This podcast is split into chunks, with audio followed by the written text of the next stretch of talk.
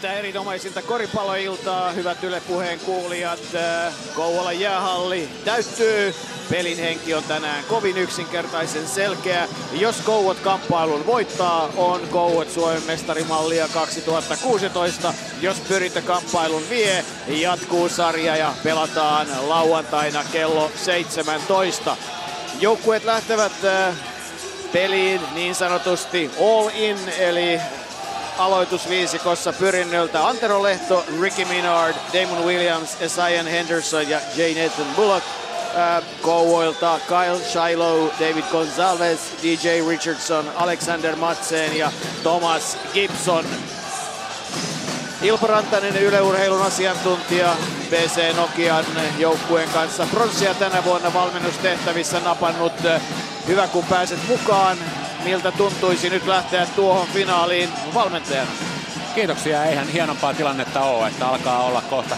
Areena täyttyy, pelataan upeissa puitteissa ja niin ennen kaikkea tietysti niin pitää muistaa, että niin se, että ottelusarja on katkolla, niin tuo aina oman säväyksensä matsiin, että niin eihän, eihän nämä, on niitä, nämä on niitä urheilijoiden, valmentajien, kaikkien seuratoimijoiden tähtihetkiä.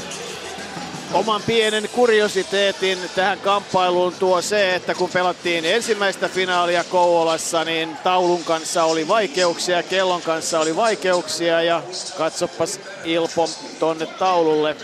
Siellä on kovin vähän niin sanotusti dataa tällä hetkellä. Nyt saatiin jo äh, korien päälle, kellot päälle ja toiveissa tietysti on, että saataisiin myös tulos taululle. No, peli pelataan ja sillä hyvä. Toiveissa on ennen kaikkea, että tänään nähdään sellainen koripalloottelu, josta ei niin kuin jää minkään näköistä parran pärinää, että keskitytään siihen koripalloon, jota ottelussa pelataan, koska edelleen korisliikassa ja näissä finaaleissa on parhaimmillaan pelattu erinomaista koripalloa. Et tärkeää on se, että niin ei jää, ei jää jossiteltavaa, ei jää ulkokoripallo, tai ulkopelillisiä seikkoja, joista puhutaan, vaan puhutaan siitä, kuinka hyvää koripalloa pelattiin ja parempi joukkue voitti. Sepä tietysti on se asia, mutta nämä ulkoiset puitteet tietysti vaikeuttaa ennen kaikkea pelaajien toimintaa, että mikäs meillä on ollessa. Kyllä, ja nimenomaan siis, koska ensimmäinen, ensimmäinen ottelu kuitenkin pelillisesti oli tämän sarjan paras, että se oli kuitenkin tässä sarjassa se joukkue, jossa, tai se ottelu, jossa molemmat joukkueet oli oikeassa tunnetilassa, jossa niin todella pelattiin tasainen, tiukka, kaikin puolin tasokas koripalloottelu, mutta siinäkin kuitenkin pääasiallisen huomion varasti se, että, että laitteet ei toimi. Et niin nyt toivotaan, että kaikki asiat on kunnossa. Toivottavasti peli saadaan pian käyntiin, se on tietysti kaikkien toiveissa, mutta äh, pelillisiä asioita. Jos mietitään sitä edellistä kamppailua, jossa tehtiin hämmästyttävän vähän pisteitä, pyrintö 56 ja Kouot 72, niin mitä erityisesti pyrinnön nyt pitää muuttaa? No kyllähän niin tietysti on ollut koko ajan sitä mieltä, että, että runsaskorinen peli, suuri pallohallintojen määrä, korkea pelitempo on Kouvojan etu tässä sarjassa. Että jos pelataan, pelataan niin vähäkorinen ottelu, missä nähdään niin kovaa fyysistä vääntöä, niin ää, Pyrinnön etu, koska Pyrintö on erittäin hyvä puolustava joukkue. Jos he voittaa otteluita, he tekee sen, tekee sen puolustamalla. Mutta niin, kyllä siinä sanotaan, että niin, ää, siinä oli lähinnä kysymys ennen kaikkea väsyneistä joukkueista, ja niin pyrintö toisaalta sitten paketti hajosi toisella puoliajalla turhautumiseen, kiukutteluun ja, ja se selittää sitten heidän pienet pistelukemansa. Kyllä tässä on ihan selkeä se, että kummallakin joukkueella on omat vahvuutensa. Kaksi täysin erityyppistä joukkuetta, kumman vahvuuksilla pelataan, niin äh, tulee, tulee olemaan ratkaiseva tekijä tässä ottelussa. Hyvä asia molempien joukkueiden kanssa on se, että kun näitä kokoonpanoja katsoo, niin tuntuisi, että yhtään loukkaantumista ainakaan vakavampaa tai sairastapausta ei ole, että päästään pelaamaan niin sanotusti kokonaisella kokoonpanolla ja sehän tämmöisissä otteluissa tietysti on tärkeä asia. Tämä on erittäin hieno asia. Viime vuoden playoffeja väritti loukkaantumiset. Tämän vuoden playoffeissa äh, Seagalsin Jason Conley oli loukkaantuneena muuten, niin, ja sitten tietysti Bisonsilla äh, Paul Hill ja Tuukka Kotti loukkaantui, mutta niin, äh, sanotaan, että Bisonsilla oli tietysti muitakin, muitakin vaikeuksia. Että kyllä niin kun ottelusarjat on ratkennut joka tapauksessa muihin asioihin kuin loukkaantumisiin. Ja tänään ää, ei pelikieltoja mielestäni oikea ratkaisu, ei loukkaantumisia, niillä mennään. Et totta kai pientä vammaa varmaan on itse kullakin, mistä ei puhuta. Ja, ja joka tapauksessa niin parhaat miehet tänään kentällä ratkomassa ottelua. Siis pieniä vammoja näkee pelaajista, on teippauksia ja on muita asioita ja kyllä koripallo, nykykoripallo on fyysisesti niin kovaa peliä. Se on ihan jotain muuta kuin se peli, jonka James Naismith aikanaan toi ja kehitti, jossa nimenomaan fyysisyyttä vältettiin ja jokainen kontakti oli periaatteessa virhe. Nythän se on muuttunut totaalisesti, mutta tuomari kolmikkona ää, tänään Petri Mäntylä, Janne Muurinen, Johannes Sarekoski, eli sielläkin rintamalla kokemusta tällä hetkellä riittää. Nyt mennään olin, eli, eli nyt mennään kolmella kokeneella kansainvälisellä erotuomarilla ja ilman muuta tässä on lähdetty siitä, että odotetaan, odotetaan kuumaa peliä ja nyt tässä kohtaa on sitten pistetty kokeneimmat miehen kehi. Kaikki alkaa olla pikkuhiljaa valmiina äh, siihen, että lähdetään liikkeelle todella aloitusviisikossa. Ei mitään ihmeellistä. Lehto, Minard, Williams, Henderson, Bullock. Alexander Matseen on hy- hyppäämässä ylösheittoa. Ja Kouvoilta todella sitten Shiloh, Gonzalez, Richardson, Matseen ja Gibson. Ja näin sitten Matseen onnistuu saamaan Kouvoille pallon ja Kouot ja Kyle Shiloh erinomaisen ottelu. Kenties uransa viimeistä koripalloottelua tänään pelaavana. Jos Kouot tänään voittaa, niin siinä vaiheessa tietysti Shiloh, joka lopettaa uransa, tai ainakin väliaikaisesti lopettaa uransa ja poistuu Yhdysvaltoihin, saattaa pelata viimeisen kamppailun. Ensimmäinen tilanne, kiistapallo, pallo sitten Tampereen pyrinnölle. Antero Lehto antaa pallon Ricky Minardille. Minard tuo ylös. Bullock ja Henderson ovat ylhäällä Damon Williamsille pelataan ja ensimmäinen pallon menetys ja Gonzalez tuulettaa. Hermostunut alku. Kyllä, ensimmäisen tilanteen pelasti Antero Lehto, eli hän tuli erittäin kovaa, erittäin fyysisesti screenistä. Tässä oli sitä niin kuin oikeanlaista kovuutta, mitä näissä pudotuspeleissä tarvitaan, ja hyvä fyysinen suoritus, mikä palkittiin menetyksellä. Toisessa Williams ei yksinkertaisesti päässyt partiastaan Gonsalvesista irti. Ja mies puolustuksella lähtee pyritetään kamppailuun. Lehto juoksee Shilohn kanssa. Shiloh antaa pallon Gonsalvesille ja sitten Madsenin heitto ja heitossa tulee virhe ja kolme vapaa heittoa. Siinä hiukan epätasapainoon ase joutuu Pyrinnön Messian Henderson ja, ja näin sitten Alexander Madsen, 21-vuotias jo viidettä kauttaan Kouvoissa pelaava ja ammattikentille jossain vaiheessa suuntaava nuorukainen saa heittää vapaa heittoja pelannut erinomaiset loppuottelut ja pudotuspelikamppailut ja vuoren varmasti vapari sisään. Tämä on kaiken kaikkiaan tämä ottelun alku erittäin tärkeä Kouvoille. Näkisin, että kaikki paineet on kuitenkin heillä, vaikka pyrintö pelaa selkä seinää vasten, mutta Kouvot pelaa mestaruuskatkolla kotiyleisön edessä. Täällä on kaikki valmiina siihen, että Kouvat tänään nostaa Panteria. Ja nimenomaan Kouvoille tämä tämmöinen tyrmäysalku on ollut tunnusomaista, että niin kuin meidän pääkoutsimme Oliver Vidin kauden aikana sanoi, että Kouvat on kuin Mike Tyson, joka hakee ensimmäisessä tai viimeistään toisessa erässä tyrmäystä ja jos ei sitä tuu, niin näyttää hyvin erilaiselta sen jälkeen. Niin tässä ilman muuta ottelun alku Kouvoille erittäin tärkeä.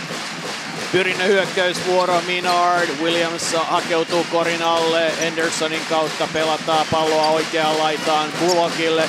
Bullock keskellä pelaa Hendersonille, Hendersonilla olisi ollut reitti, ei kuitenkaan heitä. Nyt ajautuu sisälle, kääntyy, pistää pallon ohi ja Kouot ottaa levypallon, mutta pallo menee ulos ja näin Pyrintö pääsee jatkamaan edelleenkin tuntuu siltä, että joko Kouvojen hyökkäyksestä johtuen, Kouvojen puolustuksesta johtuen tai Pyrinä hyökkäyksestä, mutta pallon liike, se flow hyökkäyksessä puuttuu, kun Lehto lähtee ajamaan Shilohta vastaan, Shiloh ottaa reitin kiinni. Ja sitten J. Nathan Bullock, joka pistää pallon sisään, tulee olemaan Pyrinnölle tänään hyvin tärkeä pelaaja. Sitten Kouvojen hyökkäys Shiloh. Gibson kaukana korista, antaa vasempaan laitaan, kun Richardson. Richardsonin heitto ja ensimmäinen kolmonen uppoaa. Pelissä on heitetty kolme kertaa, kaaren takaa kolme kertaa heitetty sisään. Pyrintö johtaa 6-3. Ja sitten Pyrinnön hyökkäys, Kouvat johtaa 6-3. Pyrinnön hyökkäysvuoro. Ricky Minard taiteilee korin alla, pistää pallon ilmaan, ei saa sitä, mutta Henderson tulee levypalloon ja tippaa pallon sisään. Kouvoilla pisteen johto, 6-5. Kouvojen hyökkäys. Shiloh oikeasta laidasta. Madsenille keskelle. Nopeasti vasempaa laitaa Richardsonille, joka ohittaa pelaajat, mutta heittää huolimattomuuttaan ohi. Näin Bullock tuo pyrinnön hyökkäystä oikeaa laitaa. Damon Williams tekee kovasti tilaa. Ja virhe tilanteessa, joka annetaan Shilohlle. Shiloh ottaa kontaktia, näin Shiloh saa pelissä virheen. Ja Richardsonin äskeisessä ajossa Minardin toinen virhe erittäin lähellä, että se olisi ollut iso tilanne tälle pelille, mutta tosiaan tällä kertaa sitten Richardson ei tuota vihollista ansainnut. Ja loistavasti syöttää Minard Antero Lehdolle pallon ja Kehto heittää ohi huolimattomuuttaan. Leijappi ohi ja Kouvojen hyökkäysvuoro. Ja sitten aivan vapaana pääsee kolmosen tykittämään sisään DJ Richardson. Hänellä oli aikaa. Kukaan ei ollut viittä metriä lähempänä. Neljän pisteen johto, kun sitten korin alle murtautuu Henderson, astuu pääty rajalle. Ja Kouet pääsee jo neljän pisteen johtoasemassa rakentamaan hyökkäystään, kun vasta kaksi ja puoli minuuttia on pelattu. Shiloh vastaan Lehto. Sitten tulee Richardson. Häntä pitää Minard. Juoksee screenin läpi. Richardson ei heitä, antaa Madsenille. Madsen kääntää vasempaan laitaan, pelataan korinalle jossa on Gibson. Gibson heittää ohi. Hyvä kääntöliike, mutta huono ratkaisu. Henderson tuo pallon pisimpänä pelaajana ylös. Häntä rikotaan, ei vihellystä. Lehdo kolmonen lähtee, menee sisään. Yhdeksän, kahdeksan. Kolme minuuttia pelattu. Kouvoilla pisteen johto. No nyt nähdään koripalloa joka tapauksessa. Hienoja heittoja. Eh, Gibson pitää palloa, kun Kouvat hyökkää sitten Ricky Minard, jolla on vahvat kädet, riistää pallon ja hänet pysäyttää sitten Alexander Madsen ja saa virheen. Ja nyt edelleen Kouvojen sentteri Järkälle Gibson ei vieläkään oikein pääse tähän ottelusarjaan sisään. Et nyt tässä on useampi niin kuin hieman pehmeä suoritus, hieman hapuileva suoritus. Kouvot hakee hänelle itseluottamusta jättämällä hänet kentälle ja ottamalla Madsenin vaihtoon nyt tässä kuvilla kaunista tulee kentälle. Mutta siitä huolimatta niin kyllä, kyllä Kouvot tarvitsee Gibsonilta enemmän. Myös pyritä vaihtaa kentälle tuli Petri Heinonen, joka pitkään on ollut pyrinnössä ja aina silloin tällöin onnistunut omassa suorituksessaan, mutta ollut näissä finaaleissa yleensä, tai tällä kertaa varsin vaisu. Joka tapauksessa Lehdon heitto lähtee kaukaa, kippari heittää ohi, korinalla taistellaan. Ja Damon Williamsilla on nyt todella paljon tulta ja tappuraa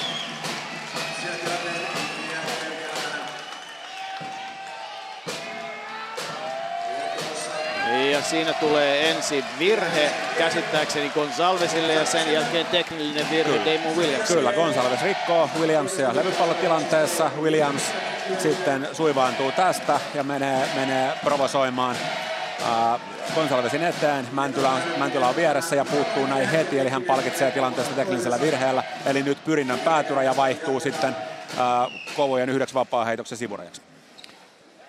Kova tilanne. Kova tilanne. Mutta, mutta... nyt otettiin heti alussa tämmöiset pois, eli halutaan heti alusta pelaajien ymmärtävän, että, että täällä nyt tänään käyttäydytään ja, ja ei saa provosoitua muuten sitä rangaistaan. Ja Richardson heittää vuoden varmasti vapaa heiton sisään, siirtää Kouot kahden pisteen johtoon. 10-8, kolme ja puoli minuuttia pelattu. Kouvojen sisään heitto vasemmalta puolelta. Richardson tulee antamaan palloa. Shiloh kysyy, saako sitä palauttaa keskiyllä toiselle puolelle. Ää, kyllä saa. Kyllä saa, ja Shiloh ottaa pallon lehtoon hänessä todella tiukasti kiinni. Tänään ei tarvitse säästellä, tänään on pakko pelata. Shiloh loisto syöttö Gibsonille korin alle, ja siellä heittotilanteessa virhe. Ja se on Demo Williamsin toinen virhe. Ricky Minard kelää joukkueen kasaan, sanoo omat kommenttinsa. Kolme virhettä nyt Pyrinnö Kouvoilla ja kolme virhettä myös Pyrinnöllä. Niistä kaksi Williamsilla ei hyvä. Ei myöskään hyvä ole Gibsonin vapaaheitto, joka on löysä. Se jää eturautaan. Gibson kai on ollut kohtuullinen vapaaheittäjä, mutta nyt lähti tosi löysästi ja nyt sitten toinen sisään ja kolmen pisteen johdossa Bowot 11-8. Ricky Minard pallon kanssa nostaa Pyrinnön hyökkäyksen, antaa Bullockille, jota varjostaa Kaunisto. Lehto, häntä pitää Shiloh. Lehdolla ei ollut tilaa, antaa pallon Minardille. Minard antaa pallon toiseen laittaa Bullockille. Bullock harhauttaa Kauniston ilmaan, ajaa korille ja pistää pallon sisään. Kova henkilökohtainen suoritus Bullockilta. Kouvojen hyökkäys, 11-10. Neljä minuuttia äh, pelattu. Shiloh tuo pallo, antaa Kaunistolle. Kaunisto ei ehdi heittää ja Minard ehtii katkoa. Minardin kädet niin monta kertaa kuin finaalisarjassa on sanottu. Vähän löysä syöttö, vähän huono pallon kosketus. Erikki Minard tulee ja vie. Nämä on näitä pallon kosketuksia, mistä pelaaja ei saa mitään tilastomerkintää, mutta Minard pelasti siinä kolme pistettä. Eli Richardson oli aivan vapaana nurkassa. Jos Kaunisto syöttö olisi mennyt perille, Richardsonin heitto olisi todennäköisesti ollut korissa. Shiloh kokeilee ja kokeilee menestyksekkäästi. Siirtää Kouot 14-10 johtoon. Neljän pisteen johtoasemassa Kouot, kun pyrintö nostaa pallon. Pulok oikealla puolella antaa pallon alle nyt Damon Williamsille. Williams vastaan Gonsalves, antaa pois.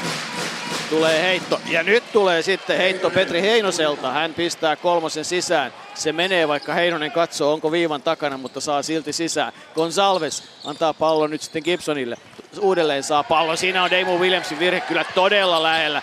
Ja niin sitten pallo taitaa jäädä pyrinnölle. Kyllä oli Williamsin kolmas virhe todella lähellä. Oli siinä tosiaan, ollaan, ollaan tietysti täällä toisessa päässä kenttää, että vaikea sanoa, mutta, mutta ainakin lähellä oli, lähellä oli Williamsin kolmas, että siinä tosiaan puolustusvirhe pyrinnöltä.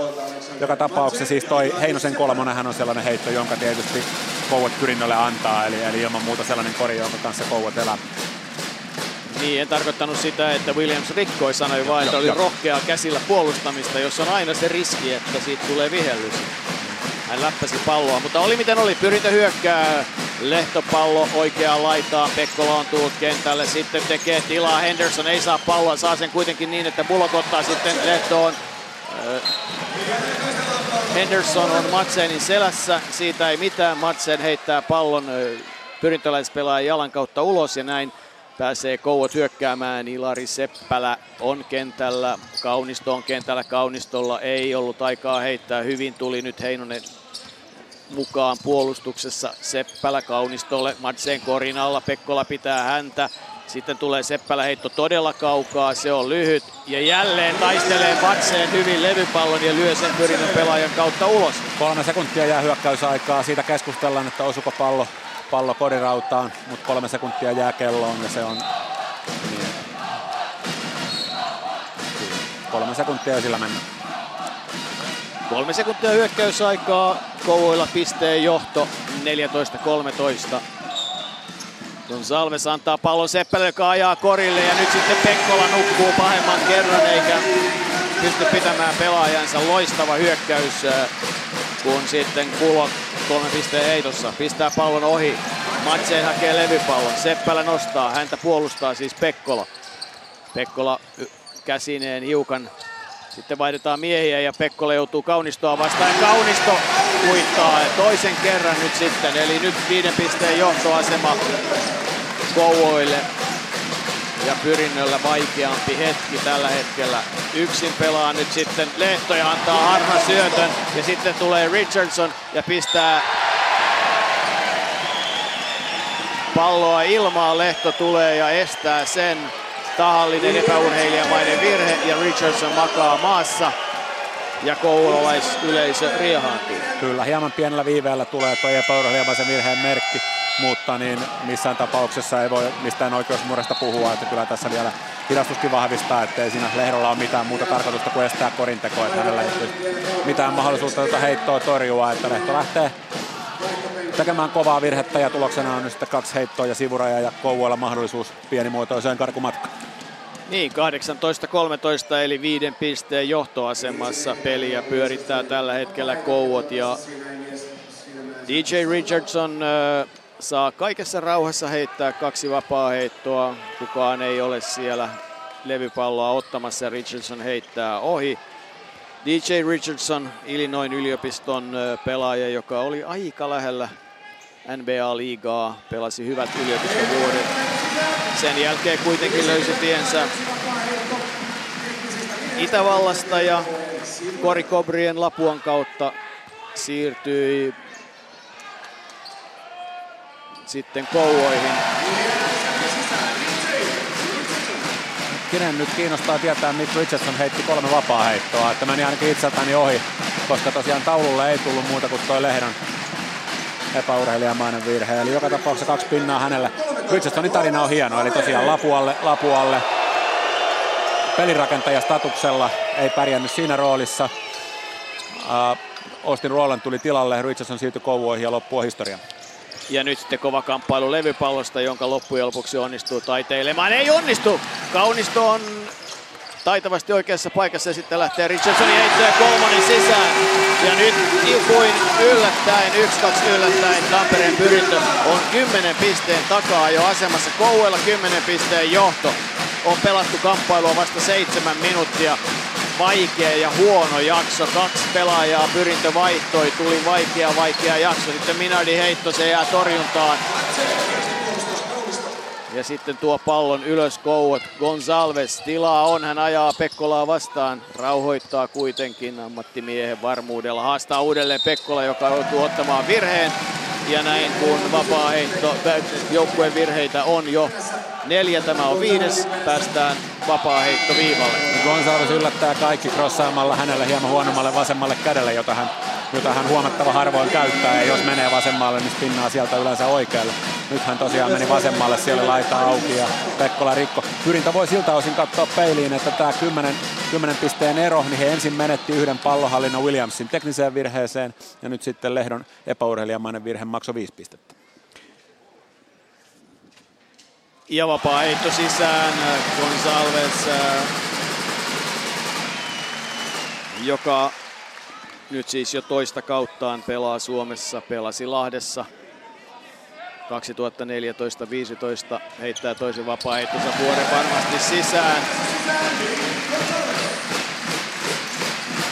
Ja Kouot johtaa 12 pisteellä. Kentällä myös pyrinnöstä Joonas Kaveen, jolla on paljon näytettävää, eikä saa Minard palloa nyt liikkeelle. Pekkolalle se tulee uudelleen Minardille. Aikaa enää kahdeksan sekuntia sitten Minard Kaunistoa vastaan pääsee heittämään, pistää pallon ohi. Kaunisto hakee levypallon ja Kouot pelaa vahvaa peliä. Shiloh Madsenin kolmonen lähtee ilmaan, se menee ohi ja levypallon käy hakemassa e, Damon Williams ei saa sen loppujen lopuksi, vaikka Kaunisto on taas siellä vahvasti hyökkäys levypallossa. Ja nyt sitten pelirakentaja puuttuu pyrinnöltä.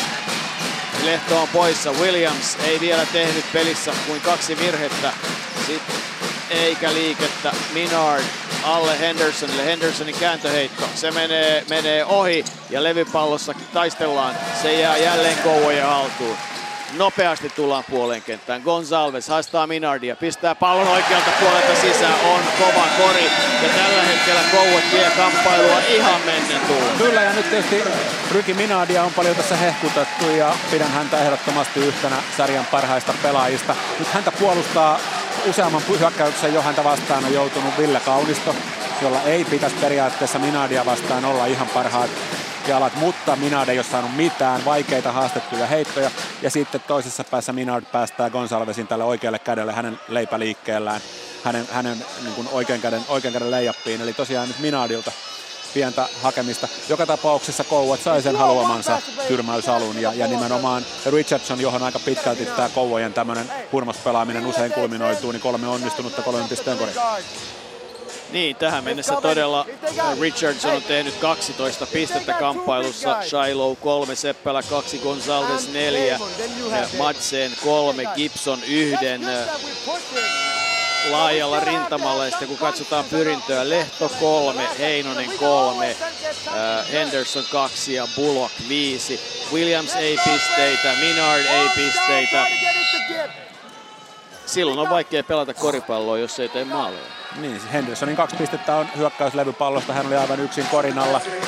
Puolustus lähti tuplaamaan niin Heinosen kolmonen on, on sellainen kori, minkä kanssa tosiaan Kouot elää. Et kaiken kaikkiaan niin alku on ollut Kouvojen huomioon arvosta tietysti se, että, että Kouot on ollut kymmenen kertaa vapaa heittoviivalla pyrintö nolla. Että se myös kuvastaa niin Kouvojen hyvää valmiutta pelata. Nyt sitten Lehto jälleen kentällä. Siellä on Bullock, Lehto, Williams, Kaveen ja Minard. Ja Lehto pitää palloa, ei saa syötettyä, ei ole vapaata pelaajaa. Sitten Kaveen. Kaveen taiteilee pallon kanssa, pistää pallon ilmaan, heittää ohi, Kaunisto ottaa levypallon. Ja Kaveen tulee pikkuhiljaa puolustukseen aivan kaikessa rauhassa. Kai Shiloh tuo pallon yli puolen kentän, lähtee sitten oikealle, antaa pallon Kaunistolle, Kaunisto takaisin Richardsonille, sitten Shiloh, Gibson tulee, nousee ylös, tekee screeni ja loistoheitto lähtee ja paukkuu ja Shiloh. Nyt on vapautunutta helppoa peliä Kouvoilta. Johtoa on 17 pistettä. kun sitten Minard ajaa korinalle ja säntä rikkoo siinä Seppälä. Aika kovaa ottaa, mutta puhtaasti. Ja toisen kerran jo pyrintä päästää palloskriinissä. Shiloh ottaa tuon yhden ratkaisevan pompun vasemmalla kädellä ja se on nyt maksanut kuusi pistettä. Eli Shiloh on huomattavasti parempi heittäjä tuosta vasemman käden, vasemman käden pompusta ja nyt tuloksena on kaksi aika hienoa kolmen pisteen koria. Ricky Minard näistä pelaajista kaikkein lähimpänä todellisuudessa NBA-liigaa, koska hänet jo sinne nykysääntöjen mukaisella kahden varauskierroksen aikana varattiin, mutta eipä ole koskaan päässyt sinne pelaamaan. Sen sijaan Euroopassa kyllä tehnyt aika upean uran isoissa liigoissa. Koujen hyökkäys enää 50 sekuntia tätä ensimmäistä neljännestä ja Richardsonille pelataan raitaa ja sieltä paukkuu DJ Richardson. Voi mikä itse luottamus on Kouvoilla. 33-15. Bullock yksin pelaa, pistää pallon ohi ja siellä Shiloh rikkoo, mutta siinä missä Kouvoilla pallo liikkuu pelaajalta toiselle ylös alas, tehdään screenejä ja siinä pallo jää pyrinnän pelaajien käsiin. Kyllä, tämä oli tietysti Kouvolan yleisölle makea kori, paitsi että Kouvolassa rakastetaan kolmen pisteen koreja niin, ja Richardson on heidän suosikkinsa, niin myös tietysti tämä tuli niin kuin Joonas Kaveenin niin sanotusti naamaan, eli, eli Kaveen jostain syystä jätti Richardsonin vapaaksi ja oli myöhässä tilanteessa ja Kaveen ei tosiaan ole tällä hetkellä Kouvolan yleisön ihan suurimpia suosikkeja. Bullock heittää vapaa heiton sisään 33-15 eli todella hurjat 18 pisteen ero ja, ja Kouot on siis tällä hetkellä lähes tai, tai jopa yli 130 pisteen vauhdissa. Eli korjuhlaa on nähty tälle Kouvolan jäähallin tämän kauden varmasti isoimmalle koripalloyleisölle. Ja toinenkin vapaa heitto sisään kun sitten äh, Jyri Lehtonen ottaa Shiloh pois, kaksi virhettä ja Tuomas Hirvonen tulee kentälle. Hirvonen, Seppälä, Gibson, äh, Kaunisto ja Richardson siinä joukkue tällä hetkellä. Kaunisto pelaa ylhäällä, saa pallon, ottaa sitten kolmen pisteen heiton, se menee ohi ja levypallon hakee Minard. Rauhoittaa Eli viimeinen hyökkäys. Pyrintö pyrkii tekemään nyt varman korin. 33-19 on tilanne. 10 sekuntia on aikaa tätä neljännestä. Ja Minard ajaa Richardson ja vastaa. Richardson ottaa kädestä kiinni ja pallosta kiinni ja pallo menee ylös ja kolme sekuntia jää. Olisi siinä voinut ehkä olla virhekin, mutta menee ja tiedä. Hyvin pelataan Kavenille korinalle ja Kaven pistää pallon sisään ja 33-19 ja Kavenille onnistuminen Ricky Minardin syötöstä. Kyllä, tämä oli oikeastaan samanlainen peli, minkä Pyrintö pelasi edellisessä ottelussa Hakametsässä Kavenille ilmaa ja tulos oli silloin sama, eli, eli kaksi pistettä. Kovut ei ollut tällä kertaa matchapeilla siihen ihan, ihan varautunut. Kuitenkin tuossa siis kovujen viimeinen hyökkäys niin päättyi laadukkaaseen kolmen pisteen heittoon. Et Pyrintö kävi paikka puolustuksessa tuossa parin pallohallinnon ajan ensimmäisestä Richardson ampui kolme pistettä ja tässä kolmannessa, niin, tai tässä, tässä viimeisessä pallohallinnassa Kaunisto sai ihan hyvän kolmen pisteen okay, hei, hei. ilmaan, ei tällä kertaa korja. Pyrintä kuitenkin, niin sanotaan, että se ensimmäinen luoti sillä tuli väistettyä, että erohan kävi jo 20 pisteessä ja kuitenkin, niin nyt sitä on enää 14, että se ei nykykoripallossa kuitenkaan ole niin kauhean paljon. Niin, no sehän ei ole viittä pistettäkään neljänneksellä, ää, niin voitat ottelun. Oli mitä oli. Ää, Kouvojen heittoprosentti 10 kertaa kolmonen ilmaan, niistä kuusi sisään, 60 prosenttia. Jos toi muutettaisiin kahden pisteen heitoksi, niin tarkoittaa, että 20 teoreettisella pisteellä on tehty 18. Eli, eli, eli niin kuin lähes 100 prosentin heittopeliä äh, sillä ja muutettuna. Ja kakkosia kuusi kappaletta, kolme sisään ja mikä merkittävintä 11 kertaa vapaa heittoviivalla, näistä yhdeksän sisään kun sitten mennään pyrinnön vastaaviin, niin sitten saadaankin jo paljon murheellisempaa luettavaa. Tosin kolmoset vielä kovemmalla prosentilla, eli neljästä kolme sisään, ää, mutta kakkoset ää, 12 kertaa niin sanotusti kahden pisteen heitto tai korinalta tai läheltä ja niistä vain kolme sisään. Vapaa heitot ää, kuitenkin sitten kaikki, että kahden pisteen heittopeli korinalle iso pyrintö niin sanotusti ei tilaa. No kyllä, mutta tosiaan molemmilla joukkueilla kuitenkin toi kahden pisteen korien määrä on sama, eli molemmat on tehnyt korinalta kuusi pistettä. Kaaren takaa sitten tosiaan Kouot on plus yhdeksän ja vapaa viivalta plus viisi. Siitä tulee toi 14 pisteen ero. Kaiken kaikkien tilastoissahan ei muuten, muuten niin kuin suurta dramatiikkaa. Hyökkäyslevypallot, Kouot kaksi, pyrintö kolme. Et niin ei siinä oikeastaan ole mitään muuta kuin se, että Kouvat on päässyt, päässyt niin pelaamaan sitä peliä, mitä he haluaa pelaa. Erinomainen pallonliike ja, sitten, sit, ja, ja hyvässä tasapainossa tullut ratkaisuja sekä transition pelaamisesta että sitten puolen kentän pelaamisesta. Nyt sitten kuitenkin Coward ja Richardson taiteilee pallon Gibsonille, joka ei saa sitä. Williams ottaa levypallon. Kaveen jatkaa kentällä siellä Williams, äh, Minard, äh, Lehto. Sitten Minard rakentaa pyrinnön peliä, Kaveen nousee ylös, häntä puolustaa hyvin Gonzalez. Williams, Williams haastaa ja taitaa tulla virhe. Virhe tulee numerolle 42. Thomas Gibson. Hänelle virhe on ensimmäinen. Ja sivurajalta oikealta puolelta Pyrinen hyökkäyksen käynnistää Minard. Antaa Lehdolle Bulokin kolmonen rauhallinen ja hyvä ja sisään. Ja Pyrintö 11 pisteen päässä. 33-22. Ja tietysti nyt Skurinto jatkaa edelleen miespuolustuksessa. Ei, on siirtynyt paikkaan. Nyt sitten pyritään pelaa paikkaa ja siellä nukkuu korin alla puolustus ja Gibson saa pallon sinne hyvästä lattian kautta tulleesta syötöstä ja lyö pallon alaspäin. Nostaa ero jälleen 13. Joo, siellä Damon Williams johti vähän puolustusta ja näytti missä kaikkien muiden pelaajien pitää olla, mutta hänen oma pelaajansa jäi vapaaksi. Ja nyt tosiaan niin pyrin vähän kikkailemaan, että toi oli tämmöisen paikan ja oikeastaan vaihtavan miespuolustuksen välimuoto, että oikeastaan niin kuin lähempänä, lähempänä vaihtavaa miestä. Mutta nyt Kouut sai Gibsonille tärkeän onnistumisen, että väittäisin, että, että kolmikosta Henderson, Kaveen, Gibson, että, että kenet saadaan peliin mukaan, niin hänen joukkueensa on vahvoilla. Kyllä. Lehto pääsee kuin pääseekin, siinä askeleet on kovin lähellä ja tasapainokin menee, mutta pallokin menee koriin. 11 pistettä johtaa nyt Kouot. Madsen on kaukana korista Seppälä vasemmassa laidassa, Gibson korin alla, Minard, ei, anteeksi, Gonsalves, sitten Seppälä, Seppälä tekee tilaa, Kaveen puolustaa häntä ja pallo pelataan uudelleen Gibsonille korinalle, joka nostaa pallon sisään. Ja nyt sitten pelataan Gibsonille palloa ja pelataan Gibsonille tilanteita ja No ja nyt Gibson teki tuosta korin, että siinä oli kuitenkin Damon Williams häntä ahdistamassa, Ricky Minard häntä ahdistamassa, ja Gibson, Gibson väänsi pallon korin, että nämä on tärkeitä onnistumisia, mistä nuori pelaaja saa itseluottamusta. Damon Williams äh, hiukan loukkaa itseään tilanteessa. Onko sitten hammas vai huuli vai silmä vai ottiko vaan luonnolle? Vaikea sanoa, että tosiaan niin tänne, tänne näin joka tapauksessa Damon jatkaa kentällä ja ei siinä mitään. Eli tosiaan toi pyrinnön, pyrinnön paikkapuolustus nyt tai tuollainen matchup vaihtava, vaihtava mies, niin kaksi kertaa nyt auennut tuosta korinalta. Näin saadaan nopeasti pallo korinalle Bulokille. Bulokilta surkea syöttö ja Madsen riistää pallon. Rauhoittaa Hit Richardsonille, joka rauhoittaa heittämällä pallon koriin. 39-24 ja menetykset ovat nyt kyllä kalliita ja sitten tulee Bulokilta aika kova screeni ja siihen rämähtää Ilari Seppälä. Ilari Seppälä.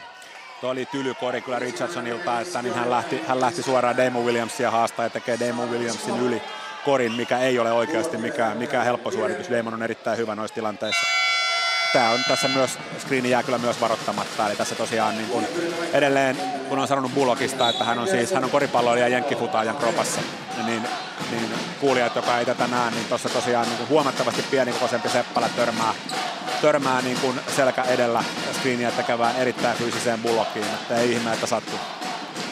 Miten niin Jenkki niin Fenkki korvassa konkreettisesti, koska hän oli ihan vakavissaan lähdössä NFLään, harkitsi sitä itse asiassa kahdella pelaajalla myös jättikokoisella Gibsonilla Korinalla Hänelläkin on äh, amerikkalaisen jalkapallon pelaajan tausta ja nyt hän pistää kolmannen korin peräkkäin Damon Williamsia vastaan sisään.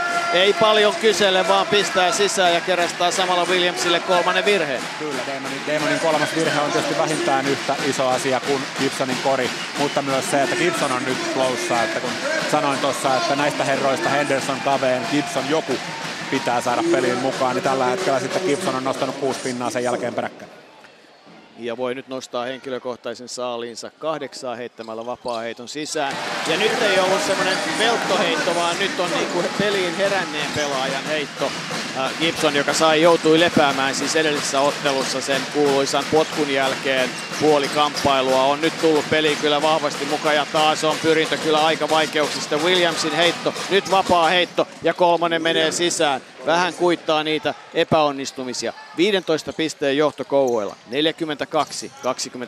42-27. Puolustus pitää nyt pyrinnän saada järjestykseen ja sitten tulee... Ja nyt siivoaa Gibson koordinalla hieman laittomin työkaluin. Hyökkäjä virhe Gibson. Se oli Gibsonille katsoin, että saiko Madseen tekemästään screenistä virheen, mutta se oli korinalla. Ja sitten Gibson tulee penkille, Ville Kaunisto tulee sisään. Kouvet jatkaa viisikolla. Seppälä, Richardson, Kaunisto, Madsen, Gonsalves. Pyrinnön viisikko Antero Lehto tuo palloa ylös. Löytyykö heittotilaa? Ei löydy heittotilaa. Ei löydy flowta. Ei saa palloa liikkeelle vasta nyt. 10 sekuntia pidettyään. Sitten tuplataan ja näin tuplataan ja viedään pallo Kouot Madseen, antaa takaisin Seppälälle. Seppälä ottaakin kolmosen, pistää pallon sisään. Oli paikka Kylyn ratkaisu. Näytti, että syöttää ulos, heittää kuitenkin sisään.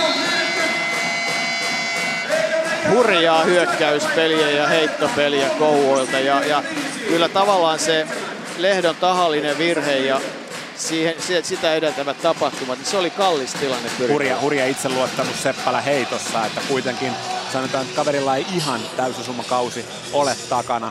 Ja nyt sitten, niin ää, toi on, toihan on sellainen heitto, että jos ton laitat ohi finaalissa, niin kyllä siinä joukkuekaverit muistuttaa, että olisi voinut jättää heittämättäkin, mutta Seppälällä ei ole tämmöistä ajatusta takaraivossa, vaan hän antaa mennä. Toki siellä oli omia pelaajia hyvin, hyvin levypallossa. Nyt toi Pyrinnöllä on ihan hyvä toi heidän hyökkäyspään setti, mitä he nyt juoksee, että se on tämmöinen uh, special for Kouot, eli siinä pyritään hyödyntämään se, että Kouot vaihtaa paljon screenejä. Mutta siinä on nyt se ongelma, että Kouot pystyy nämä screenit niin sanotusti triple switchaamaan, eli, eli, eli pystytään vaihtamaan vielä sitten tavallaan toisen pelaajan kanssa. Eli sinne ei jää niin huonoja yksi vastaan yksi tilanteita kentälle. Ja tota, pyrinnön kenttätasapainoon tarvitaan ehkä pieniä muutoksia, jotta tämä niin kun, äh, screenin vaihtamisen jälkeen tapahtuva uudelleen vaihtaminen ei ole niin helppo. Eli koripallossa tehdään pallottoman ja pallollisen pelaajan screenejä, eli toisin sanoen pelaaja asettuu niin, että hyökkäävä pelaaja pystyy käyttämään hyväkseen niin, että se oma puolustaja jää siihen screeniin ja silloin, silloin joku on aina vapaana ja sitten pitäisi ja siinä juuri on kysymys, että vaihdetaanko, tuleeko toinen puolustaja auttamaan vai eikö tule, yritetäänkö screenit juosta läpi ja, ja se on tietysti tämän koripallon perusta, että miten tämä pelaaminen onnistuu. Joo. Edellisessä, edellisessä ottelussa puhuttiin siitä, että Kouvat vaihtaa vähän turhaankin ja sinne jää huonoja pareja kentälle. Nyt he vaihtaa sitten noin uudelleen noin parit pois. Ja näin sitten siinä ja siinä tilanteita. Aika monta. Ensin Lehto joutuu nousemaan ilmaan, se on koripallossa tilanne, mitä ei saisi tehdä ja joutuu siitä syöttämään, saa pallon Bullockille ja Bullock saa sen Hendersonille. 45-29 ja nyt sitten tiukassa miespuolustuksessa on pyrintö kerrassaan tiukassa. Seppälää ottaa Lehto, nyt sitten vaihdetaan. Henderson häntä vastassa. Seppälä ajaa korille ja Henderson on torjunnassa ja onnistuu estämään niin, että ei synny hyvää heittoa. Sitten Lehto ajaa korille, antaa pallon Bullockille ja Bullock pistää pallon sisään. Hän on kyllä tosi vahva ja pelaaja, joka sopii tähän liigaan ja jälleen pyrintö pyristelee mukaan. 14 pistettä on eroa, kun kuusi minuuttia on pelaamatta. Kyllä Bullock on, on kerrassaan tämän suomalaisen liigan pelaaja tähän mennessä takonut 12 pistettä. Kyllä, Bullock 12 pistettä, muu joukkue 19. Että tosiaan hänellä 12 seuraavaksi paras korintekijä on Lehto, jolla on kaksi koria eli viisi pistettä. Eli tosiaan niin ennakoidusti pyrinnön syömähammas Kouvoja vastaan. Kaiken kaikkiaan tuossa niin äh, Seppälä lähti vähän turha innokkaasti haastamaan, haastamaan Hendersonia, että niin, äh, ei, ei, hänen yli, kuitenkin Seppälä joutui vasemmalle kädelle, niin ei riittänyt sitten eväät tehdä Hendersonin yli siitä koria. Bullock teki edellisessä kamppailussa 12, tehnyt sitä ennen äh, 14, 18 ja 17, eli, eli tavallaan tuplaa jokaiseen kamppailuun. Kyllä. Kouvoilla se, että he, he kesti nyt kuitenkin 14 pisteen johdossa tämän jakson, kun Shiloh oli sieltä ensimmäisen neljänneksen lopulta kahdella virheellä penkillä. Eli mä edelleen jaksan väittää, että vaikka Kouvoilla on laaja materiaali ja, ja jonkin verran samantyyppisiäkin pelaajia, niin Shiloh on kuitenkin heille se niin kuin korvaamaton, korvaamaton kaveri. Hän on selkein niin kuin ykköspaikan pelaaja, paras palloskriinin käyttäjä ja pelinjohtaja tässä joukkueessa. Ehdottomasti, mutta Kouvat on pelannut niin vahvasti muutenkin ja liikuttanut palloa. Sitten tulee Madsenilta junioriaikojen muistosyöttö, eli hän heittää tuota pallon kerrassa huonosti syöttää ja sitten tulee korvaa tilanteen torjumalla Hendersonin. Siinä meni taas kavennusmahdollisuus ja lyö toisessa päässä pallon sisään. No niin, ensin torjunta ja sitten nopeasti toiseen päähän ja pallo korin. Ei tässä nyt auta hirveästi ja moikkua. Ja Kouvojen kolmas kori nopeasta hyökkäyksestä tähän neljännekseen. Se on niin kuin ratkaiseva, mahdollisesti ratkaiseva finaalin aivan liikaa. Kouvojen Hen, äh, Henderson vastaan äh, kaunisto ja huono heitto eturautaan. Helppo levypallo Kouvoille. Ja sitten tulee Gonzalves, lyö kolmosen kaunisto. Äh, kamppailee pallosta ja siinä Pyrinnön pelaaja ottaa häntä kädestä. Bullock saa toisen virheensä, että nyt siellä on Williamsin kolmen virheen lisäksi sitten Bullockilla kaksi. Topias Palmi tulee kentälle. Pyrintö hakee nyt sitten X-Factoria niukasti peliaikaa saaneesta Palmista. Topias Palmi, joka edellisellä kausilla on pelannut muutamia aivan erinomaisia otteluita. Ja eikös Palmi ollut juuri se pelaaja, joka jossain juniorimaaottelussa takoi ihan käsittämättömän määrän pisteitä. Taisi tehdä 60 pistettä. Shiloh rauhoittaa peliä, viisi minuuttia jäljellä. Shiloh ja mitä sitten kuljettaa. Epäsäännöllinen kuljetus näyttää ottelun tuomareista Petri Mäntylä. Viisi minuuttia juuri tasankin nyt. 47-31 johtaa Kouot 16 pisteellä, kun pyrintö hyökkää. Heinonen antaa takaisin Minardille, Palmi juoksee korin alla. Sitten Minard haastaa itse, kun Salvesin pistää pallon ilmaan. Kaunisto vie levypallon avaa Madsenille. Madsen antaa pallon huolimattomasti ja syntyy palautus. Kyllä, siinä tosiaan Gonsalves yrittää pelastaa tilanteen hyppäämällä sieltä toiselta puolelta, mutta kyllä tämä taisi tais oikein mennä. Eli joka tapauksessa niin tässä kuitenkin niin taas, taas nopean hyökkäyksen paikka, että kyllä pyrinnän pitää tälle alaspäin siirtymiselleen tehdä jotain. Että vaikka Kouvot on minkälaista heittopeliä esittänyt, niin tämän jakson pisteistä kuitenkin on tullut 10 pistettä korin alta leijapeilla. Eli Kouvola on ainoastaan yksi kolme, onnistunut kolmen pisteen heitto tähän neljänneksi ja he silti vie peliä. Heinonen ei uskalla haastaa. Sitten tulee Palmi, ajautuu kulmaan. Kaunisto puolustaa häntä. Palmi pelaa pallon itse korin alle huolimattomasti sieltä kuitenkin Williamson saa pidettyä enää kaksi sekuntia sitten Madsen rikkoo, kun Williams onnistuu kalastamaan hänelle virheen ja saa kaksi vapaa heittoa. Siinä kyllä kaikki 30 vuoden kokemus tuli kerralla tuohon tilanteeseen. Katsotaan montako vapaa heittoa sieltä tulee, että kaksi taitaa olla. Eli tosiaan Williamshan oli, oli kyllä tämä on itse asiassa, niin kun, nyt kun katsoo, hidastus, nyt katsoo hidastusta, niin kolme vapaa heittoa pitäisi tulla. Williams on kaaren takana. Jyri Lehtonen siinä heti tietysti, koska tämä tapahtuu penkin edessä, niin näyttää siltä, että näyttää siltä, että, että heitetään kaksi vaan, mutta kyllä tosiaan niin tämän, tämän tuota hidastuksen perusteella niin antaisin kolme. Ja ensimmäinen vapaa heitto menee sisään. Pyrintö nenä on juuri ja juuri pinnan päällä vielä eroa 15 pistettä. Ja kaksi vapaa-heittoa siitä vaan tuli. Joo, Demo Williams 17 vapaa-heittoa. Katsoo pitkään koriin, nostaa pallo vasemmalle kädelle ja heittää oi! Ja kenen kädestä pallo menee ulos, se menee Matseenin kädestä.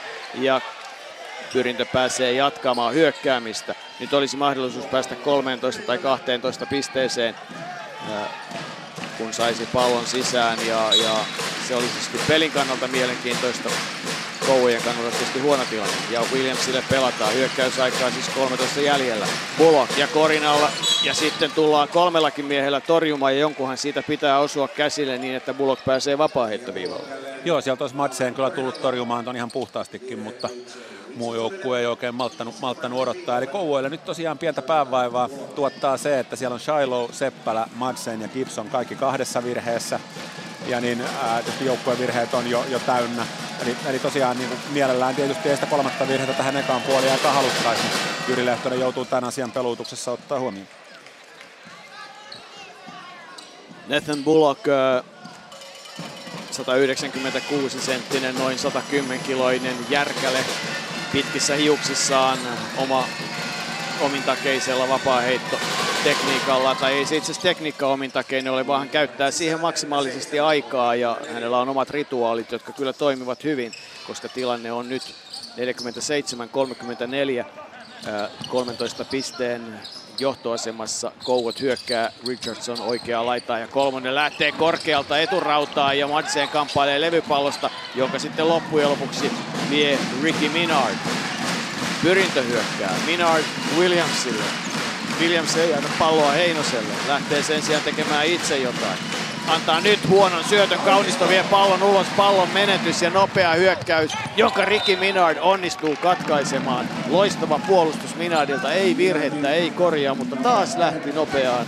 Ja Richardson oli korin, korin alla kahdessa sekunnissa. Kyllä, tämä on se asia, minkä takia Kouvat peliä johtaa. Että, ja kaikki on Ricky Minardin nopeat kädet pelasti tässä tilanteessa. Se oli kolmas kerta muuten tänään Ricky Minardilta. Ja taas hän puolustaa käsillään hyvin. Ja sitten Gonsalvesin heitto ja jälleen paukkuu sisään. On kyllä kovaa heittopeliä. Ja päivä päivältä, hetki hetkeltä pidän David Gonsalvesista enemmän ja enemmän pelaajana. Hän tekee valtavan määrän työtä, mutta myös ratkaisee tänä päivänä, kun sitten Heinonen korinalle ja pistää pallon sisään. Haastaa Kauniston 14 pistettä eroa. Kouot johtaa kolme minuuttia ensimmäistä puoliskoa toista kymppiä jäljellä. Gonsalves jälleen tulee pois, kun ei ole tilaa. Pitää edelleen palloa, haastaa, haastaa. Sitten Madse todella kaukaa kolmonen ja sisään. Ja näyttää yleisölle, että kolmonen on kyllä hurjaa heittopeliä. Aivan hurjaa heittopeliä. Ja kolmosia heitellään tänä päivänä. Pyrintä vastaa Minardin kakkosella, mutta se ei nyt riitä. 15 pistettä taas eroa. Ja nyt Minard osuu sitten ton keskietäisyyksien pull-up heittonsa, että mikä on hänen, mikä on hänen melkein paras heittonsa, että ne kaksi ensimmäistä jäi todella pahasti lyhyeksi ekalla neljänneksellä, mutta nyt hän osuu. Madsenin heittohan oli aivan hurja, siis todella sellainen, että nyt pelataan todella rajattomalla itseluottamuksella. Niin, ja sen verran eroa, että, että on niinku rento lähteä tekemään. Gonsalves haastaa Williamsia sitten lähtee heitto. Richardsonin heitto jää rautoihin, mutta näin vaan Onnetar on sitä mieltä, että Kouot saa uuden hyökkäysvuoron. Pitkä hyökkäyslevypallo Shiloh ja sitten Gonsalvesin heitto ja se menee ohi ja ta- tällä kertaa levypallo se tulee pyrinnölle ja sitten siinä tulee myös virhe Kouvoille olisikohan kauniston virhe tällä kertaa. Joo, siinä syöttö viipyy, syöttö viipyy se ratkaiseva puoli sekuntia, että Gonsalvesin heitto ei lähde ihan parhaasta rytmistä ja tuloksena onkin kolmen pisteen sijaan kaksi vapaa heittoa. Kouvat on kaudella pelannut näitä niin kuin tyhjennys, tyhjennyspelejä yksi vastaan yksi tilanteisiin aika paljonkin nimenomaan Gonsalvesille. Ja nyt tietysti kun Gonsalvesi puolustaa kolmen virheen Damon Williams, niin Kouvat tyhjentää häntä vastaan mielenkiintoinen pelaaja pyrinnältä sisään, kun Williams heittää vapaa-heiton, se menee sisään 53-39, eli kentälle on tullut Mikael Sandberg. Lähes sata kertaa nuorten maajoukkuessa esiintynyt nyt jo 25-vuotias konkari, joka Turun Namikassa sai aikanaan koripallooppinsa, on esiintynyt kovin vähän näissä finaaleissa. Mahtokohan siinä nyt sitten Petri Heinoselle tapahtua jotain, tai pyysikö hän itse vaihtoon, koska hän itse asiassa aika vahvoja otteita häneltä, hän pelasi aika hyvin tuossa tuon stintin, mutta Heinonen meni vaihtoon ja Sandberg tuli tilalle. Ja nyt sitten aika lisällä pohditaan hetken aikaa syntyä siviä. Kouvat ja Yri Lehtonen ei tietysti missään tapauksessa päästä pyrintöä niin lähe, lähelle. Nyt eroa on 13 pistettä ja kaksi minuuttia jäljellä, että kun jos pyrintö pääs, saisi pelin vielä alle 10 pisteeseen puoliaikaan mennessä, niin sittenhän siinä viiden pisteen tavoitteessa oltaisiin ja, ja sitten siitä piste kerrallaan kiinni, mutta Kouvat on pelannut hyvää peliä ja on siis selkeästi yli sadan pisteen vauhdissa, joka on ihan toista kuin mitä näissä finaaleissa on nähty. Että jos se ensimmäinen jatkoaikapeli jätetään väliin, niin voitto on irronnut 82, 71 ja 72 pisteellä. Että, ja, ne, ja ne on niin kuin sitten tämmöisiä finaalilukemia. Kyllä, ja tietysti Kouvojen niin kuin hyökkäyspeli, jos katsoo miten korit on syntynyt näistä tilastoista, niin, niin siinä on hyvin monipuolista tekemistä, että tavallaan Kouvoille tunnusomaisesta palloskriinistä suoraan on syntynyt ainoastaan kuusi pistettä, molemmat on Shiloh on kolmen pisteen heittoja. Et muuten on syntynyt. Se on tietysti huomioon arvosta, että tuossa on neljä koria, mitkä on niinku tullut ihan tavallaan pallon liikkeen kautta, että pallo vaan kiertää ja sitten joku heittää tai joku on vapaana jossain. Että se kertoo tavallaan sitä, että pyrinnön puolustuksen aggressiivisuus ei ole silloin ollut ihan parasta tasoa, koska pallo on päästy liikuttelemaan niin helposti. Ja Koulut lähtee hyökkäämään, kaksi minuuttia on jäljellä. Shiloh tuo palloa Ricky Minardia vastaan. Sunbury pelaa nyt sitten kentälle tullut Gibsonia vastaan. Kaunisto heittää, heittää yli. Lehdon pallo käy jo sisällä, mutta tulee ulos. Vain puoli palloa kävi korissa. Lehto, pyrin hyökkäys ajaa Kaunistoa vastaan, ajaa korin läpi, pyörii siellä, ajaa uudestaan ja pistää pallon Sandbergille, Sandberg Lehdolle. Sandberg menee sisälle, tekee screenia, hyvän screenin tekee Lehdolle, jonka heitto epäonnistuu. Pallo lipeää kädestä ja nopeasti tulee Kouot. Minard on loistavasti oikeassa paikassa. Pyrinnön puolustuksessa Seppälä. Sandberg menee korinalle, yrittää taistella ja työntää sitten Gibsonin pois sieltä korjaa ei hyväksytä. No nyt tässä... Innokkaasti Sunbury juoksee. Joo, ja tässä nyt itse asiassa pyrintö hyöty tästä, että Sunburylle vihellettiin virhe, koska toisaalla pallo kiersi Gonsalvesille, joka heitti kolmen pisteen heiton sisään. Pyrinnölle jo joukkuevirheet täynnä, eli tosiaan Kouot ei saa tästä kuin sivuraja, ja Gonsalvesin kolmosta ei hyväksytä, koska se tuli vihellyksen jälkeen. Kouot siis hyökkää Gibson korin kaukana kaukana korista, saa pallon sitten Kaunisto hänen edessään Lehto, Bullock, Gonsalves sitten, Sanberg yrittää estää häntä, tekee jaloillaan tilaa, on myöhässä ja Gonsalves heittää Sanbergin edestä. Sanberg 210 senttinen, mutta ei voinut mitään ja taas on eroa 16 pistettä. Sanberg pitää palloa antaa sen Lehdolle, Lehto antaa takaisin Minardille ja sitten ei Sanberg lähdekään liikkeelle niin kuin Minard kuvittelee, tulee harha syöttö ja nyt on sitten Kouvola erinomainen tilaisuus nostaa ero 18 pisteeseen sen Gonzalez tietysti tekee kamala jakso Pyrinnölle. Ihan kamala. Ollaan 18 pistettä tappiolla, kun, kun loppuu jakso. Ja kellohallinnallisesti täydellinen ratkaisu Kouvoille 37 sekunnin kohdalla, eli heille jää vielä hyvä hyökkäysaika tuohon loppuun. Aika rohkeeta. Mitä tapahtuu Korinalla? Seppälä saa virheen. Sandberg pääsee vapaaheittoviivalle ja Kouelle jää 16 sekuntia. Sandberg pääsee vapaaheittoviivalle, Seppälä tosiaan rikkoo. Eli tässä nyt kanssa vaikea sanoa, jos Sandberg heittää molemmat koriin, niin plus miinus nolla, mutta Antero Lehto heitti samaan aikaan pull-up-heiton, pull-up-heiton koriin, eli, eli tosiaan nyt Pyrinnöllä jäi kori hyväksymättä sen takia, että toisaalla vihellettiin virhe. Williams tulee pois äh, ja Minard on tällä hetkellä ratkaisevasti eri mieltä valmentaja Palviaisin kanssa siitä, miten tätä peliä pelataan, niin pudistelee päätään ja, ja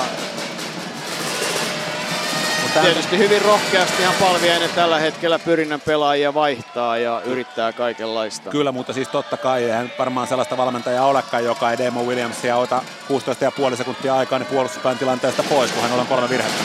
Tuskin keskustelua ehkä siitä käytiin, ehkä ihan jostain muista, kun Sanberg heittää toisen vapaa ulos ja sitten äh, levypallon kahmiin Madsein ja Shilohlla ei ole kiire. Ja nyt sitten 10 sekuntia ja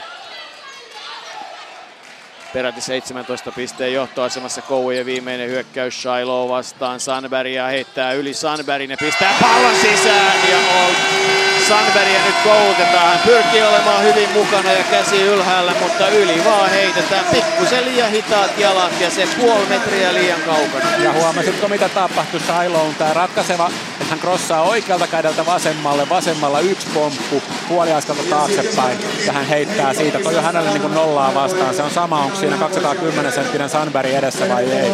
Toi on hänen se leipäheitonsa, se paras heittonsa ja tota hän on laittanut sisään jäätävällä prosentilla. Eli tosiaan niin piti sanoa siinä, kun oli 13 pistettä eroa ja kaksi minuuttia ennen loppua se aika lisää. Että tässä on nyt iso kaksi minuuttia, että voi olla mitä tahansa viidestä pisteestä 20 pisteeseen. Unohdin, mutta nyt 19 siellä on, että lähempänä oltiin sitä toista, toista ääripäätä. Ja siellä itse asiassa Kouvojen staffi lyö Tapio Korjuksen kanssa jo femmoja, että ei nyt kai ihan, se on jo ehkä, se on vähän turhan aikaista. Niin, Tapio Korjus, olympiavuosi, hän muistelee tietysti mielellään vuotta 88 ja Ja korjus näyttää isolta mieheltä, mutta ei sitten tuossa koripallokentällä niin kamala isolta enää näytäkään. Että, että... Aika on noin minuutti ja paikoillaan Tapio Korjus on siellä valmiina. Laittaa itseään peliin. Pistää pallon korinalta sisään, sen jälkeen menee vapaa viivalle ja sitten pääsee puoleen kenttään yrittämään, jos saa sisään. Ja hyvän näköinen vapaa heitto eturautaan. Jalkoja mukaan Tapsa ja sitten menee vähän pitkäksi. Selvästikin Korjus on jossain vaiheessa koripalloa pelannut. Heittää ahkerasti ainakin käynyt katsomassa. Että kyllä ainakin lapualla molemmissa peleissä näkyy kyllä katsomassa. Taitaa jälkikasvu pelatakin koripalloa, mutta ei tuo vapaaehtoprosentti nyt kuitenkaan nollasta ole noussut. Seitsemäs heitto lähtee, vielä on 12 sekuntia aikaa ja vielä puoleen kenttään. Ja nyt nähdään sitten se, että miten keihäheittäjältä lähtee keila hyöttö se on, mutta siitä se lähtee ja se menee ohi eikä, eikä siellä päinkään. Mutta Tapio Korjus, äh, Kuortanen urheiluopiston huippuurheiluryhmän ja liikuntaneuvoston, valtion liikuntaneuvoston puheenjohtaja tällä hetkellä muun muassa on siis tämän puoliaika-ohjelma. Hän saa vielä muuten yrittää vapaa heittoa. Tuntuu siltä, että haluaisi saada sen sisään. Ja saa sen sisään ja näin tuuletus tulee. No niin, otetaan vähän tilastoista kiinni. Eli tosiaan, niin, äh, jos ajateltiin ennen ottelua sitä, että miten Kouvat käsittelee painetilanteen, kun ottelusarja on katkolla, niin he on käsitellyt sen sillä tavalla, että 53 on kolmen pisteen heittojen prosentti, eli 19 on uponnut 10, että aika hurja, hurja lukema. Ja kakkoset 67 prosenttisesti 15 uponnut 10. Kouvola jälleen siis enemmän kolmen pisteen yrityksiä kuin kahden pisteen, mutta mikä siinä kun, kun uppoo. He on kuitenkin päässyt 12 kertaa vapaa-heittoviivalle ja niistä 10 sisään. Pyrintö on 9 kautta 21 kakkoset, se on heille luvattoman heikko prosentti. Vaikka sitten kolmas prosentti on hurja 71, niin siitä huolimatta tota, niin joukkue, on, joukkue on murskaavasti tappiolla. Ajetaan mennään kohta kuuntelemaan pelaajienkin kommentteja, mutta otetaan sitä ennen äh, muutamaksi hetkeksi Tapio Korjus tänne äh, paikan päälle. Hän saa luurit päähänsä ja mitä ilmeisemmin kuulee, mitä sanon. Kyllä kuulee. No niin, Tapio Korjus, ei se koripallo kiva peli, mutta ei se ihan niin helppoa kuin voisi kuvitella. Toi vapaa keittokaan nyt sitten ihan niin helppo suoritus No ei, kymmenennellä kerralla meni. Että. Ei se ollut kuin yhdeksäs vasta. Että, että ei. No, mutta kylmiltään ja, ja muuta vastaavaa. Mutta entisaikaa aina puhuttiin vielä silloin, ehkä vuonna 88, jolloin, jolloin olympiakultaa heitit, että, että tota, on urheilijoita, on koripalloilijoita kun katsot nyt tätä peliä ja, ja näitä nuoria suomalaispelaajiakin tuossa, niin onko koripalloilijat jo nykyisin urheilijoita? Aivan, aivan ehdottomasti on, että, että kyllä laji on mennyt Suomessa huikeasti eteenpäin ja, ja tota, mä pidän kyllä niin suomalaisia koripalloilijoita kuin tietysti näitä meidän vierastyöläisiäkin ihan, ihan upeina suorituskykyisinä, taitavina urheilijoina, että upea katsoa tätä peliä. Sanos kokeneen urheilumiehen silmin, että kun nyt tilanne taululla on aika julma, Kouot johtaa 60-41, takoo siis 120 pisteen vauhdilla, niin missä on syntynyt tämä 19 pisteen ero? Joo, tietysti harmillista niin tämän ottelun kannalta ja koko sarjan kannalta, että, että äh, ottelu alkoi niin ratketa jo tuossa ensimmäisen puolia ja oikeastaan ensimmäisen kuuden minuutin aikana. O- olisi tietysti toivonut, että jännitys olisi tihentynyt loppua kohden. Nyt näyttää vahvasti siltä, että tässä nyt sitten pelaillaan tätä matsia loppuun. En tiedä. Kyllä, kyllä se on vaikuttanut oikeastaan tämän koko sarjan ajan, mitä nyt sitten noita pelaajakin tuntee henkilökohtaisesti, niin kehon kieli, ilme ja, ja kommentointi on ollut sitä luokkaa kouvojen pelaajilla ja myöskin valmentajalla, että, että, että, että tätä voittoa halutaan. Ja, ja voiton tahto on vahvempi ja, ja päättäväisyys huokuu niin kuin jokaisesta solusta näillä pelaajilla. Kyllä henkisillä asioilla on paljon, paljon tekemistä sitten voittamisen kanssa ja, ja tota, kyllä mä olen tunnistavina nyt tuosta sen ilmapiirin ja voittamisen niin tahdon, mitä huippurheilu tietysti vaatii ollakseen parasta mahdollista. Nyt pelataan Kouvolan jäähallissa ja olet valtion liikuntaneuvoston puheenjohtaja. Nyt pelataan olosuhteissa, jotka sopii erinomaisesti koripalloon. Opitaanko me joskus Suomessa hyödyntämään se, että kun meillä on tota, tämmöisiä halleja, niin täällä voi pelata koripalloa, lentopalloa, jääkiekkoa, täällä voi pelata salibändiä, kun rakennetaan oikein. Tohonkin viereen pari harjoitushallia, niin, niin samoilla koneilla ja samoilla lattioilla. Eikö se ole se tulevaisuus urheilun rakentamisessa? Joo, ja onneksi se tulevaisuus on, on jo meillä täällä, että et tota, lentopallon välierä finaaliottelut pelataan jäähalleissa, koripallon ottelut pelataan jäähalleissa, salibändin finaalit pelataan jäähalleissa, että saadaan fanit paikalle, katsojat paikalle tunnelma kattoon ja onhan se ilmi selvää, että tämmöinen huippuolosuhde houkuttelee myöskin ottelutapahtumaa enemmän väkeä paikalle kokemasta tunnelmaa ja, ja tota, yksi tärkeä asia, mikä pitää muistaa, niin kyllä tällainen huippuolosuhde niin kuin inspiroi ja motivoi innostaa pelaajankin sitten huippusuorituksia ottamaan itsestään kaiken irti, kokeilemaan todella niitä omia rajoja, että tykkään kyllä rajusti siitä. Tapio Korjus, ei muuta kuin menen nauttimaan kamppailusta. Kiitos vierailusta Yle Puheen studiossa ja palataan sitten muissa asioissa. Palataan, kiitos. Nyt otetaan pelaajia haastatteluun. Äh, kuulostellaan millaisin miettein pelaajat lähtivät äh, tauolle. Petri Heinonen, aika kovaa vauhtia on isäntäjoukkue Koulut pitänyt tänään. Miksi teillä on niin vaikeaa nyt hyökkäyspelissä? Me hävitään koko ajan yksi tilanteita ja ne pääsee heittämään vastapallo kolmosia. Ja hävitään myös levypalloissa aika pahasti. Että tota, ne on tehnyt ulkoa ja sisältä korea. Me hävitään oikeastaan jokaisella kentän osa-alueella tällä hetkellä. Millä tavalla tuohon voidaan nyt sitten saada parannusta toisella puolikkaalla? No henkilökohtainen vastuu, että jokaisen pitää pystyä paremmin pelaamaan yksi yksi, yksi, yksi omaa miestä vastaan, ettei hävitä niitä tilanteita, jolloin me joudutaan rotaatioon. Ja silloin ollaan, ollaan heikoilla. Pouvot pelaa todella vahvasti myös syöttölinjat yli tuolla puolustuspäässä. Kuinka vaikeaa se on löytää omat miehet? Meidän hyökkäyksen käynnistys on todella, todella huonoa tällä hetkellä. Niin kuin sanoit, niin ne pelaa tosi kovaa syöttölinjaa yli ja me ei oikein päästä niin kuin ensimmäiseen optioon, optioon ollenkaan. Ja tota, siihen pitää löytää jotain, jotain ratkaisuja nyt tuossa puoliajalla. Melkein 20 pinnaa on eroa. Uskotko vielä, että tästä noustaan? Ehdottomasti. No niin, tsemppiä päästään sinut jo pukukoppiin, Petri. Otetaan täältä Ilari Seppälä. Todella huikeaa heittopeliä. 60 pistettä ensimmäisellä puolikalla. Taitaa olla joukkueessa aika hyvä fiilis tällä hetkellä. No joo, on hyvä, hyvä fiilis, mutta saadaan se siirretty vielä tuonne puolustukseen. Niin kuin, me painetaan, hyvin, niin kuin, painetaan painetta ja palataan syöttölinjaa, mutta sitten kuitenkin jossain vaiheessa tulee sellainen pieni nukan, nukahdus puolustuksessa ja pyrin tehdä 40 pinnaa, niin se on se 10, 10 pinnaa liikaa. Että jos vielä saadaan puolustuksessa vähän kiristettyä, niin ei tarvii ihan joka ihan tuollaista heitto, heittopeliä suorittaa, että se helpottaa sitten vähän, vähän peliä, mutta mikäs tässä? Vielä 20 minuuttia vielä paine. Joko Panteri nousee tänään ilmaan? En uskalla vielä luvata mitään, mutta jos jatketaan samalla lailla, niin kyllä siihen on mahdollisuus. Kiitos. Aika vaatimaton lausunto, jos samalla tavalla pelataan, niin siihen on mahdollista, kun johto on melkein 20 pistettä, mutta niin kai se pitää sanoa.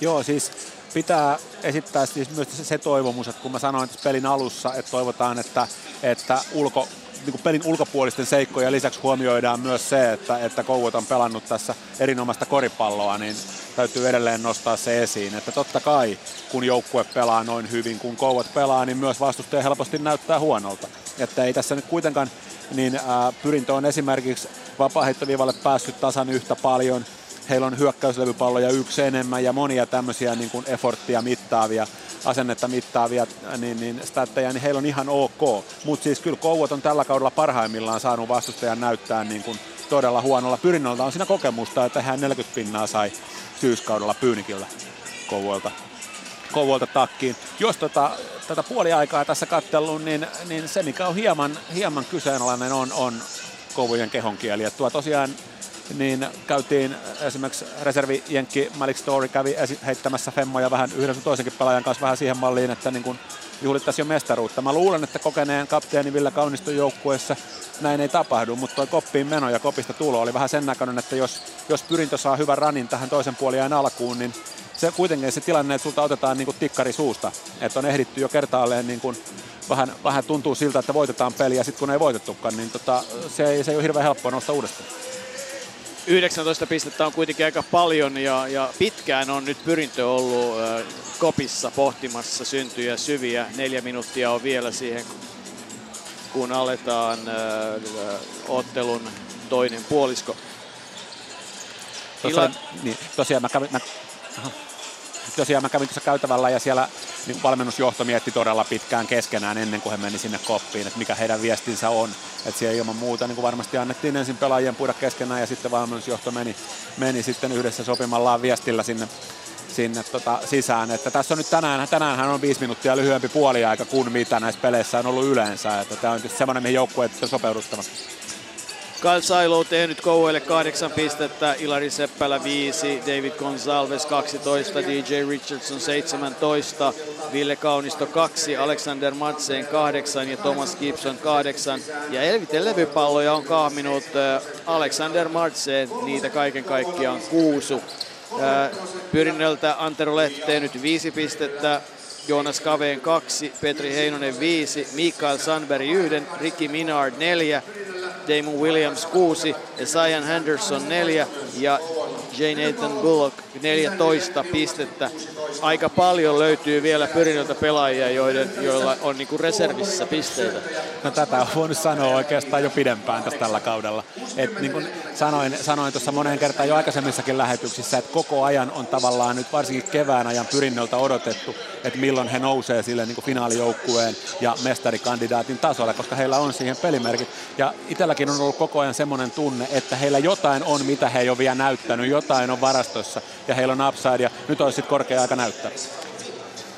Kyllä tällä hetkellä täytyy tietysti Kouvoja kehua ja Jyri Lehtosta, että Kouvoilla kaksi ratkaisevaa tekijää joukkueessa on jättämässä joukkueen tämän kauden jälkeen, eli, eli toinen heistä Jyri Lehtonen ja toinen sitten Kyle Shiloh, joka todella siirtyy Yhdysvaltoihin ja jatkaa siellä koripallon parissa toisella tavalla. Kyllähän niin kuin tavallaan näille kahdelle tämä tämä olisi aikamoinen kruunu kruunata Kouvolassa juuri tänään. Tämä olisi Hollywood-tarina kyllä, että niin molemmille. Jyri Lehtosen tarina siitä, mistä hän lähti Kouvolassa nuorta joukkuetta rakentamaan talousvaikeuksien keskellä niin tähän iltaan täällä, jos he Panteria nostaa, niin tämähän on tietysti niitä urheilun sankaritarinoita hienoimmillaan. Kyle Shiloh, tyylikäs pelaaja, moneen kertaan käynyt Suomessa nyt kruunu uralle täällä. Mikä siinä? Tässä on niin kuin kaikki, kaikki sankaritarinan ainekset, mutta urheilua, urheilua on myös se, jos niin kuin tästä altavastaaja pyrintö vielä nousee ja tekee tästä ottelusarjan. No sehän on tietysti ihan ehdottomasti, että, että jos äh, Kouashan on sen tässä sarjassa jo tehnyt, eli ottelussa, jossa Salon Vilpasta vastaan oli sitä mieltä, että nyt voi siirtyä tekemään muita töitä, kun kamppailu on selvä, niin sitten DJ Richardson tulee ja heittää, heittää, heittää, heittää, heittää. En, en nyt muista kuinka monta pistettä ja kuinka lyhyessä ajassa, mutta joka tapauksessa. Tai oliko 19 pistettä viiteen minuuttiin, jos en ihan, ihan väärässä ole. Täällä tosiaan myös sitten symbolisesti aikaan Jyri Lehtosen jälkeen niin valmistaudutaan sillä, että joukkueen tuleva päävalmentaja Pieti Poikola on kotiutunut Afrikasta ja on, on täällä ottelussa paikalla. Niin, Poikolalle tämä on varmaan mielenkiintoinen tilanne katsoa omaa kasvattajaseuraa ja tulevaa omaa joukkuetta, ainakin niin kuin paitoja, kuinka monta tuolta jatkaa, kuinka isoja muutoksia syntyy, onko niin, että Ville Kauniston ura sitten jo päättyisi, sekin on hyvä kysymys. Ja sitten hän katsoo pyrintöä, jonka on kuitenkin johdattanut parin kertaa Suomen mestaruuteen ja olet tainnut itsekin olla mukana niissä tiimeissä. Kyllä, siinä pari viiriä yhdessä Pietin kanssa hankittiin, eli, eli tosiaan niin hänen kanssaan. Tuossa on tietysti niitä pelaajia, joiden, joiden kanssa sitä silloin tehtiin, niin siellä on käytännössä Lehto ja Williams. Et muutenhan joukkue on aika paljon, aika paljon uusiutunut. Sitten kun Pekkola tuli, Palmi tuli, niin sitten oli jo, jo uutta päävalmentajaa ja, ja niin tällaista, että kaiken kaikkiaan niin yhdessäkin on tehty. Mutta että kyllähän tietysti nämä pyrinnön viime vuosien menestys, niin hyvin pitkälti on myös henkilöity Poikola. Petri Heinonenkin on onnistunut kyllä yhden mestaruuden pyrinnössä ottamaan. Ja, ja... Tieti oli silloin päävalmentaja, mä en ollut silloin enää, enää mukana, kun Pete tuli. Et sehän oli tämä pyrinnön niin todella dynastiakausi, kun he riikko kaikki aikaisemmat voittoennätykset 38-6. Tämä oli kaksi vuotta sitten, kaksi vuotta sitten tämä pyrinnön aivan täysin kausi. Niin, Kouot finaalissa viimeksi vuonna 2008, jolloin Honka sen vei ja onhan niitä Suomen mestaruuksia 95, 99 ja 2004, mutta niin niitä on pyrinnölläkin ja näin sitten alkaa loistavasti, kun Damon Williams syöttää korinalle Ricky Minardin, joka pistää pallon sisään ja nyt sitten eroa on 17 pistettä. Kouvojen hyökkäys. Hallissa ihmiset kerääntyvät paikan päälle, pikkuhiljaa tulevat täydentämässä voimavarastoja kun Kouot jo hyökkää ja DJ Richardson, jolla on energiaa vaikka kuinka paljon, pistää pallon ohi. Gibson pistää pallon ohi kahteen kertaan. Korinalta tippaa epäonnea hiukan, hiukan huolimatta, mutta hiukan pehmeyttä. Minard antaa pallon Lehdolle ja nyt sitten Pyrinnöllä on todella se viisikko, jossa ovat Henderson, Bullock, äh, Williams, Minard ja Lehto ja Gulokin heitto, se jää eturautaan. Madsen on hakemassa levypalloa. Kouvo tulee, Shiloh antaa Gonsalvesille. Madsen lähtee taas tuohon kolmoseen jumalattoman kaukaa, todella kaukaa. Ja sitten tulee huono pallon sisään heitto Gonsalvesilta. Pyrintö pääsee hyökkäämään, Bullock ajaa Korinalle. Kova kontakti Korinalla, ei vihellystä. Näytti kyllä täältä katsoen ainakin erittäin hyvältä no että siellä oli Gibson, Gibson niin kuin todella pitkään asemissa odottamassa, että sieltä Bullock lähtee ajamaan, että näytti joo ja videon perusteella täysin sama, että siellä vaan Bullock tulee kovalla vauhdilla ja törmää isokokoiseen Gibsoniin, mutta ei tosta kyllä. Ei tosta pahinta siinä on se, että, että Gibsonilta taitaa mennä polvi. Ei Ää... Gibsonilta, vaan Bullockilta taitaa mennä polvi. Todellakin toivon, että näin ei tapahdu, mutta tosiaan niin kuin, Bullock ei varmaan niin kuin huvikseen tuolla lattiassa makoile, että hän on erittäin sisukas pelaaja. Ja tosiaan niin kuin, kieltämättä pahaltahan toi näyttää. Niin kuin 110 kiloinen pelaaja epätasapainossa kohtaa 120 kiloisen järkäleen nimenomaan huonossa asennossa, niin, niin polvihan on semmoinen, että se menee sitten kyllä todella herkästi ja kyllähän kipua on tällä hetkellä.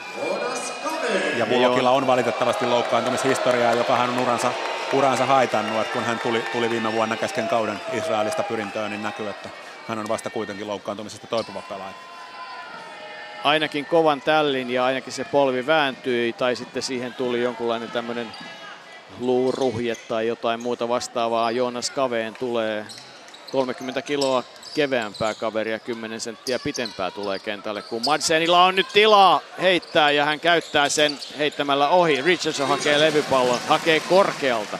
Kouvojen hyökkäys 60-43, 17 pistettä Kouvat johtaa. Shiloh vasemmalla kädellä ja nousee ilmaan ja pistää pallon ohi. Gibson korinalla taiteille ja nyt sitten rikotaan. Taitaa olla Minardin virhe, veikkaisin, että se on hänelle kyllä. Ja Gibson pääsee vapaa heitto viivalle.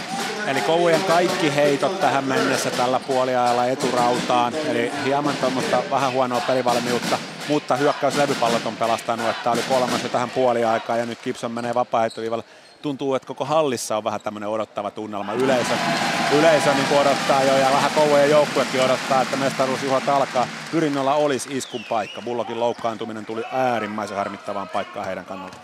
Siellä sitä nyt sitten tarkkaillaan, kun Gibson heittää molemmat vapaa-heittossa sisään. Lehto tuo Pyrinnön hyökkäyksen tuo yli puolen kentän antaa Hendersonille. Henderson Kaveenille. Kaveenin kolmonen lähtee ilmaan ja tippuu sisään. 62-46 ja hän ei todellakaan ole Kouvolais yleisön suosiossa buuaukset kolmosen jälkeen. No, ehkä se jossain vaiheessa rauhoittuu sekin tilanne. Sitten pelataan jälleen, Kouvet pelaa Gibsonille Korinalle, joka tekee tilaa ja nostaa pallon sisään Williamsin estelyistä huolimatta. Eli kyllä on paljon näytettävää Gibsonilla. Sitten Minardo menettää pallon, pistää sen Korinalle Hendersonille. Henderson taiteilee pallon kanssa niin, että kohta jo menettää sen. Kaveen antaa Lehdolle, Lehto Minardille, Minardi heitto lähtee, menee ohi, levypallo käy hakemassa Henderson, joka sitten donkkaa pallon sisään. Hendersonista kun vielä joskus näkisi sen, että hänen koko potentiaalinen, fyysinen potentiaalinsa tulisi käyttöön, mutta en ole sitä vielä nähnyt. Gonsalves, ja hyökkäys. Kaveen pitää häntä. Sitten Shiloh. Lehto jää aika pahasti screeniin. Pelaajia vaihdetaan ja näin sitten korin alle. Ja siellä joutuu Lehto rikkomaan itseään päätä pitempään matseen. Ja Lehdolle virhe taitaa olla toinen. Se on hänen toinen virheensä, kun sitten äh, kentältä tulee Henderson ja kentälle tulee Pyrinnöltä Petri Heinonen. Seitsemän minuuttia kolmatta kymppiä jäljellä syöttö Korinalle, loisto syöttö Gonzalesilta Shilohlle. Ei siinä Lehto voi tehdä mitään. Shiloh on voimakkaampi ja sitten rikkoo Richardson Minardia. Kyllä täytyy sanoa, että niin oikeastaan Kouvo on tuota samaa päätyrajapeliä juossut koko Jyri Lehtosen päävalmentaja ajan, mutta edelleen se vaan tuottaa pisteitä. Et täytyy sanoa, että erinomainen setti, että toi on niinku oikeastaan toinen niistä peli, Kouvojen pelikirjassa olevista seteistä, mikä on pysynyt koko tämän Jyrin päävalmentajan ajan samana. Ja sitten Kaveenille pelataan oikeaa laitaa. Kaveen lähtee leikkaamaan. Matseen ottaa häntä kiinni. Kaveenkin ottaa kyllä vähän kiinni, että että... Siinä Kaveenin vuodet Espanjassa ja D-liigassa näkyy, että hän, hän kalastaa siinä Madsenille tällaisella pienimuotoisella käsilukolla virheen, että ei siinä tuomarilla oikein muuta vaihtoehtoja kuin viheltää. Madsenin kolmas virhe, viidestä hän joutuu pois kentältä, Ville Kaunista tulee kentälle, kokemusta tulee. Kyllähän Madsen ehdottomasti on yksi näitä, näitä tämän finaalisarjan pelaajia, eihän siitä ole kahta kysymystä. Heinonen on sitten pitää palloa pyrinnöltä Minard vasemmassa laidassa. Heinonen tekee tilaa. Minard heittää, pistää pallon sisään, kaksi pistettä. Ja ero on 16. 16 pistettä. Aivan sellainen ohuen hauraan puoliksi katkeneen hiuksen verran on toivoa vielä. Siinä se roikkuu vielä tällä hetkellä, kuinka kauan kestää, kun sitten Gonzalves tulee antaa pallon Shilowlle. Kolmonen paukkuu, menee yli korin kuitenkin niin, että Pyritty saa siitä pallon. Ei missään tapauksessa ole vielä siis selkäranka katkennut pyrinnöllä, että tässä on ihan vielä, ihan vielä ei tässä kovin, kovin kummosta rania pyrinnölle tarvita, niin toi ero on alle kymmenessä ja tilanne on aivan uusi.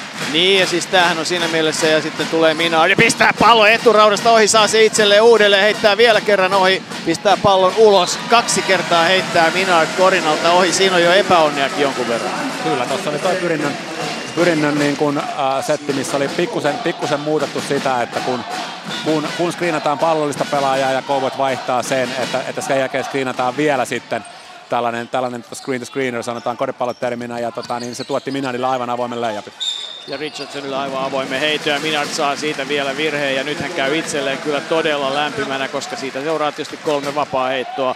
DJ Richardson ja ero on taas kohta 19. No nyt on tärkeäseen paikkaan iso viiden pisteen swingi. Minard heittää ensin leijapin ohi ja sitten turhautuneena toisessa päässä rikkoo Richardsonia vaikeassa kolmen pisteen heitossa, että niin, niin nämä on tietysti sellaisia, että ero, ero tosiaan ei mene 14, vaan se voi mennä 19 ja siinä on aika iso, siinä on aika iso ero.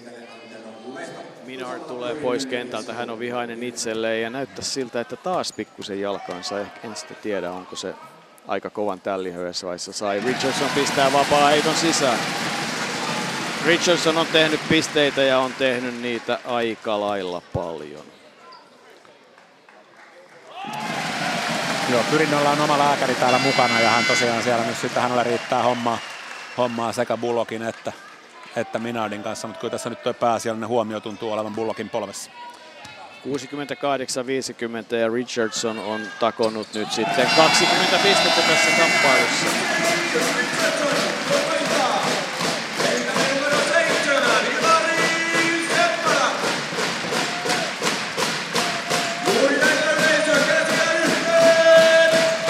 On tietysti syytä muistaa, että, että Pyrintö, Pyrintö voi pelata nyt sitten ihan ehdottomasti loppuun asti kamppailuun, koska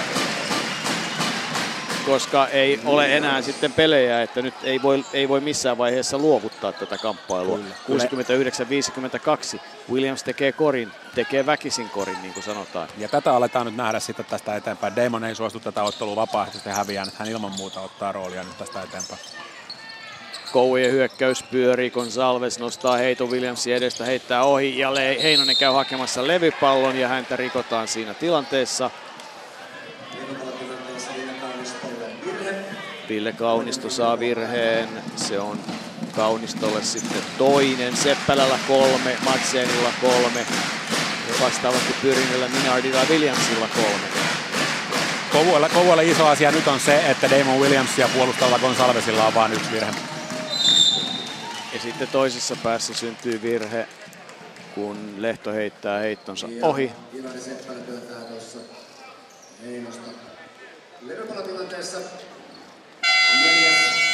Ja näin täyttyy Kouvojen joukkueen virheet. Tämä on neljä. Sitten molemmilla joukkueilla joukkueen virheet täynnä ja jakso viimeiset viisi minuuttia heitellään vapaa heitto. Seppälälle tuo virhe kirjataan korin alla kun sitten ä, aika lisää tässä vaiheessa Kouvoille. Se on ensimmäinen aika lisä. 5.09 on ottelun toista neljännettä pelaamatta. 69-52 on tilanne, eli Kouvet johtaa 17 pisteellä. Ja tilanteessa virhe Ilari Seppälän neljäs, eli hän tippuu vähäksi aikaa Kouvojen tuosta vakio rotaatiosta. Käytännössä tarkoittaa sitä, että Kouvet menee sitten Shilowlla, Gonsalvesilla ja Richardsonilla, tai sitten Hirvonen pitää ottaa tuolta, tuolta rotaatioon, mikä on, mikä on tietysti täysin mahdollista. Mutta että niin, äh, joka tapauksessa olennainen tilanne on se, että nyt Damon lähtee ilman muuta haastamaan. Hän ei missään tapauksessa vapaaehtoisesti suostu tätä ottelua antaa pois, eli Gonsalvesilla tulee olemaan kädet täynnä. Positiivinen asia Kouvojen kannalta on se, että hänellä on vain yksi virhe. Nathan Bullock äh,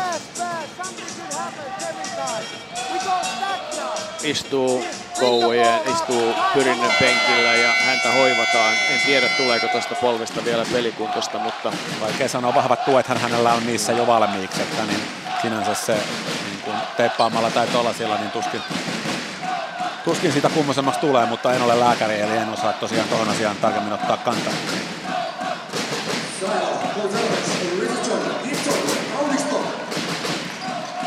viisi minuuttia ja Kouvojen äh, mestaruus on 17 pisteen turvin tällä hetkellä heillä, kun Kaveen heittää ohi ja Kouvet pääsee taas hyökkäämään. Ja tuttu asetelma. Gonsalves tuo pallon nopeasti yli puolen kentän. Sieltä tulee Shiloh, saa pallon. Häntä ottaa tiukasti, tiukasti Lehto. Sitten pallo vaihtaa nopeasti suuntaan ja pelataan Korinalle, jossa on Gibson. Gibson antaa pallon pois, antaa sen Gonsalvesille. Kolmonen lähtee Kavenin edestä, paukkuu ohi ja Williams hakee levypallo ja siinä tulee Kaunistolle kolmas virhe. Eli kyllä nyt tosiasia on se, että pyrintö, pyrinnölle tarjotaan kaikin tavoin mahdollisuuksia päästä peliin mukaan. Mutta pitäisi silloin onnistua tuolla hyökkäyspäässä. Siis tämä neljännes on ollut hienokseltaan pyrinnön, eli Kouvoja on pitänyt pelissä se tavallaan äh, Gibsonin hyökkäyslevypallosta saamat kaksi vapaa heittoa ja sitten Richardsonin kolme vapaa heittoa, jotka hän sai Minardin turhan virheen jälkeen. Eli tosiaan Kouvoita vapaa heitoilla mukana. Pelitilanne, pelitilannekoreja kuitenkin pyrintö on tehnyt viisi Kouvojen kahta vastaan tähän neljännekseen. Ää, Damon Williams vapaa heitto viivalla ensimmäinen menee ohi. Sitten toinen. Rauhallinen keskittyminen ja pallo sisään. Damon Williams vaikuttaa nyt rauhalliselta tällä hetkellä. Tiedän, että sisällä kiehuu, mutta sen tiedän myös, että hän ei todellakaan halua hävitä, kun sitten äh, Shiloh pyörittää palloa, Richardson pelataan sisälle Gibsonille. Williams tulee apuun, pallo pyörii kun Salves, Jonas Kaveen hänen kimpussaan ja saa onnistumaan sen verran, että saa pallon. Ja sitten tulee Lehto ja sitten tulee pyrintö kahdella, yhdellä, kahdella kahta vastaan ja tulee virhe, joka tulee Gibsonille, mutta ei saa Antero Lehto palloa koriin. Virhe taitaa tulla Shilowlle. Eli tosiaan niin siellä, siellä tota Gibson puolusti ihan hyvin, mutta taustalla sitten levypallotilanteessa Shiloh jyrää, jyrää, lehe, äh, jyrää itse asiassa Heinosen levypallotilanteessa. No niin, katsoin, että katsoin vaan Lehdon tilannetta ja se kamppailu oli siellä levypallotilanteessa. Ja nyt Heinonen on paljon vartijana, vapaa heitto sisään. Heinonen, joka on joutunut kuluttamaan penkkiä paljon, on kuitenkin pelannut todella jo 12 kautta. On ollut, ja, ja muistan finaaleita, jossa hän on ollut hyvä. Heinonen on tänään ollut hyvä, siitä ei pääse mihinkään. Hän on ollut ilman muuta pyrinnölle niin mies paikalla. Kaksi peräkkäistä puol- aivan erinomaista puolustusta pyrinnöltä. Eli pallo menee sisään Gibsonille. Damon Williams pistää Gibsonin arvuuttelemaan kahdesti, kolmesti. Tuleeko hän tuplaamaan, tuleeko hän auttamaan. Gibson hieman epävarma, tehnyt vähän huonoja valintoja siitä ja nyt Gibson lähteekin vaihtoon. Pyrintö 14 pisteen päässä. Madsen kentällä. Siellä on myös Gonsalves, siellä on Shiloh, siellä on Kaunisto ja Richardson ja Shiloh pyörittää, ajaa Korinalle, pistää pallon sisään. On siinä tahtoa hänellä, on kerrassaan tahtoa ja taas 16 pisteen johto. Lehto vasempaltaan Minardille, sitten Heinonen. Heinonen vastaan Kaunisto. Heinonen antaa pallon Lehdolle saa Ehto saa sen huonosti, ei pääse ajamaan korille, lähtee sitten ajamaan Kaunistoa vastaan, pallo pelataan Kavenille, Kaveen pelaa sen Heinoselle, Heinosen kolmonen, se menee eturautaan, mutta Heinonen hakee levypallon, sitten tulee Williams, Williams pistää pallon ilmaan, se menee ohi, kuka hakee levypallon, se hakee Williams, pistää pallon sisään, nyt kamppaillaan, nyt kamppaillaan. Aivan viimeiseen saakka, 14 pisteen päässä on pyrintö, 13 minuuttia on aikaa, kun tulee jälleen Shiloh. Gonsalves, Kaunisto, takaisin Shiloh, sitten Madseen, ei pysty syöttämään sisälle. Gonsalves vastaan, ka- vastaan Kave. Kaveenista mennään ohi oikealta puolelta, ei kuitenkaan päästä. Koujen hyökkäys on nyt staattinen, se on pallo on Gonsalvesilla. Sitten pelataan Madsenille. Madsen panee pallon ohi ja näin saa levypallon pyrintö, jonka Damo Williams tuo pallon ylös. Viimeisenä juoksee Heinonen. Hän on väsynyt, kamppailut kovasti, ei pelannut niin paljon. Lehto, Lehto uudelleen peliin, ajaa Korinalle, saa pallon Minardille. Minard pistää pallon ilmaan, ei saa, mutta Williams, Williams vie levypallon, antaa sen Lehdolle. Lehdon kolmonen lähtee, menee ohi ja levypallon hakee Shiloh. Pyrinnölle tarjotaan, mutta ei onnistu, ei kerta kaikkiaan onnistu. Yritys on nyt hyvä. Pyrintö ei ole luovuttanut. Shiloh pitää palloa Kouvojen hyökkäyksessä. 2.22 jäljellä neljännestä. Madsen tulee hiukan hitaasti tekemään screeniä, mutta Shiloh pääsee ohi, pistää pallon ilmaan ja pistää sen sisään. Haluaa lopettaa kauden Kouvolassa mestaruuteen tänään juuri ja nyt. Kouvojen kaksi viimeistä korjaa Kai Shiloh yksi vastaan yksi oikealle puolelle. Toi ei ole edes hänen paras heittonsa. Pyrintö, pyrintö hyökkäys levypalloista pitää itseään pelissä, mutta jättänyt parhaat, parhaat paikat nyt käyttämättä. Ja kova otetaan nyt sitten Williamsia ja työnnetään ja hän liikkuu ja ottaa askel rikkeen ja siitä hän ei pidä.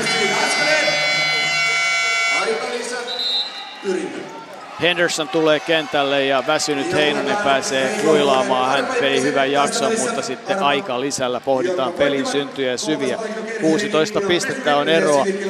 Kuutisen pistettä vähintään pitäisi saada pyrinnön kiinni vielä ennen. Erittäin lyhyitä vaihtoja pelaa Pete Heinonen, että selvästikään hän ei ole sataprosenttisessa kunnossa, että jokin, jokin vaiva on. Pyrinnössä hän oli pientä, pientä flunssaepidemiaa ennen finaaleja ja voi olla, että on iskenyt Heinoseen, koska tosiaan todella lyhyitä vaihtoja, mutta hän on, hän on tänään ollut erinomainen ja mies paikalla. Niin todella hyökkäykseen ei tahtonut jaksaa millään tulla, että näki selvästi, että jalka painoi erittäin paljon. Kun katsotaan pisteiden tekijöitä, Shiloh 14, Seppälä 5, Gonzalez 12, Richardson 20, Kaunisto 2, Madsen 8 ja Gibson 12. Eli jälleen ollaan tilanteessa, jossa neljä pelaajaa on kaksinumeroisilla kouvoista. Lehto tehnyt 5, Kave 5, Heinonen 7, Sunbury 9, Minard 10, Williams 9, Henderson 6 ja loukkaantunut Bullock on tehnyt 14 pistettä. Ei ole pelannut pitkään aikaan ja veikkaan, ettei kentälle enää tulekaan, koska on istunut jo noin pitkään. Ja tällä neljänneksellä Kouvot on tehnyt 13 pistettä, niistä kai Shiloh on tehnyt 6, eli Shiloh 6, muu joukkue 7. Nyt sitten Kouas, Kouvojen äh, kokoonpano on myös Tuomas Hirmonen. 1.53 näyttää kello, kun Gonsalves tuo pallon ylös. Kavenia vastaa, lähtee ajamaan keskeltä, antaa pallon Madsenille. Madsen harhauttaa, lähtee sitten ajaa ja pistää pallon ohi. Ja Damon Williams saa hyökkäystilanteen levypallotilanteessa virheen Gibsonia vastaan. Sehän on Williamsille sitten virhe numero neljä. Kyllä. Eli tosiaan ensin, ensin Matseen pääsee ajamaan layup ohi, mutta Gibson tippaamassa. Re, re, Williams rikkoo häntä ja nyt tietysti hänen neljäs virheensä on tietysti ottelun kannalta iso, iso tilanne. Toki Damon tottunut neljällä virheellä pelaamaan. Thomas Gibson the third, niin kuin virallinen nimi kuuluu, vapaa heitto viivalla ensimmäinen uppoaa sisään. Kansas Statein pelaaja, joka lähimpänä ammattilaisliigaa on ollut, kun häntä värvättiin kovasti amerikkalaisen jalkapallon NFL-liigaan. Vasenkätinen korinaluspelaaja, 201 senttinen, pisti pallon sisään. Hyvässä kunnossa ja pari vuotta kokeneempana oivallinen pelaaja Suomen liigaan. Kyllä, veikkaan, että kaveri tekee vielä tiliä tällä hommalla. Tosiaan toisen ja kolmannen neljänneksen tänään ollut erittäin hyvä, aivan eri pelaaja kuin ennen sitä. Loistosyöttö Hendersonilta Williamsille Korinalle, joka taiteilee sitten pallon sisään. Se oli hyvä syöttö kahden kokeneen pelaajan välillä ja 16 pisteen johtoasemassa Hirvonen tuo palloa kolmas neljännes, sitä ei reilu minuutti. Madsen saa pallon, antaa sen nopeasti pois. Kouvat hyökkää, Richardson ajaa ja sitten onnistuu saamaan lyömään pallon Henderson Richardsonin kädestä. Kouvoilla on 9 sekuntia hyökkäysaikaa, kun kentälle tulee Ville Pekkola ja Antero Lehto tulee pois. Ja nyt sitten aika nopeasti pitäisi pyrinnä saada puolustuskuntoon, koska kohta tulee Koujen päätyrajalta se syöttö Madsenille. Ja kun pikkusen myöhässä on puolustus, niin sieltähän Madsen tulee ja lyö pallon alaspäin. Oli komea suoritus. Mutta ihan jo etukäteen näki, että nyt pitäisi olla jo valmiina, niin vielä kaivetaan nenää. Äh. Ja kyllä tämä voin, voin vaan kuvitella, mitä liikkuu Jyri Lehtosen päässä tällä hetkellä, kun nämä nuoret pelaajat, jotka on ollut hänen projektinsa, niin tekee tällaisia suorituksia mahdollisesti ratkaisevassa finaalissa.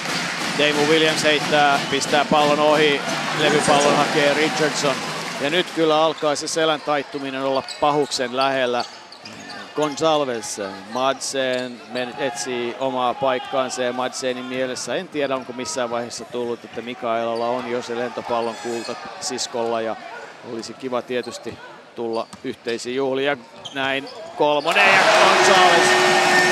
Ja näin jo 21 pistettä on eroa, kun 10 sekuntia on tätä jaksoa jäljellä. Damo Williamsilla pallo, hän ajaa korin alle, menettää sen, pääsee, saa pallon uudelleen, antaa sen Minardille, joka pistää pallon ulos.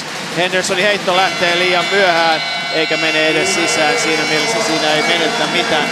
80, 59, 21 pistettä eroa. Vielä kaksi pistettä lisää edelliseen jaksoon. Kyllähän tämä loppujen lopuksi siis Pouot tällä kaudella näissä jaksojen lopuissa he on ollut taktisesti hyviä ja jos tätä Mike Tyson vertausta siinä käytettiin jossain vaiheessa, niin kyllä he on erittäin hyviä haistaa, milloin on paikka tyrmätä.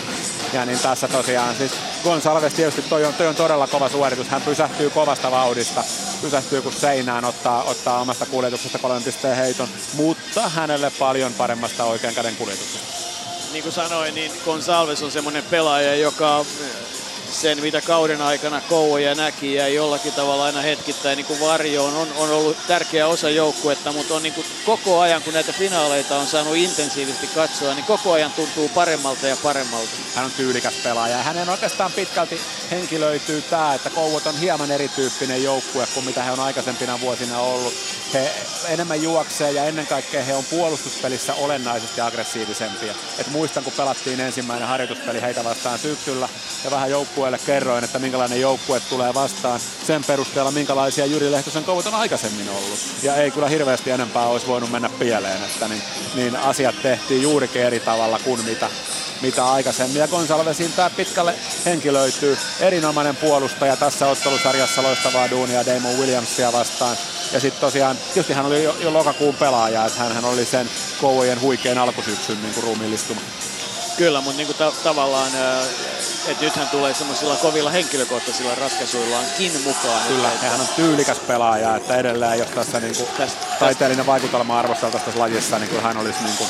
Jos tästä finaalisarjasta jotain jää sitten mieleen tulevia vuosia varten, niin oli se, että kun on ainakin jossain olen ollut lukevina niin sitä, että kun Kouvojen joukkue on kasattu päin mäntyä, kun siellä ei ole mitään muita kuin kakkospaikan pelaajia, niin, niin, tota, niin, niin tämä on sitten hyvä osoitus siitä, että, että Jyri Lehtonen on tehnyt loistotyön. Niin siis olennainen, olennainen juttu on se, että pelaajat osaa pelata.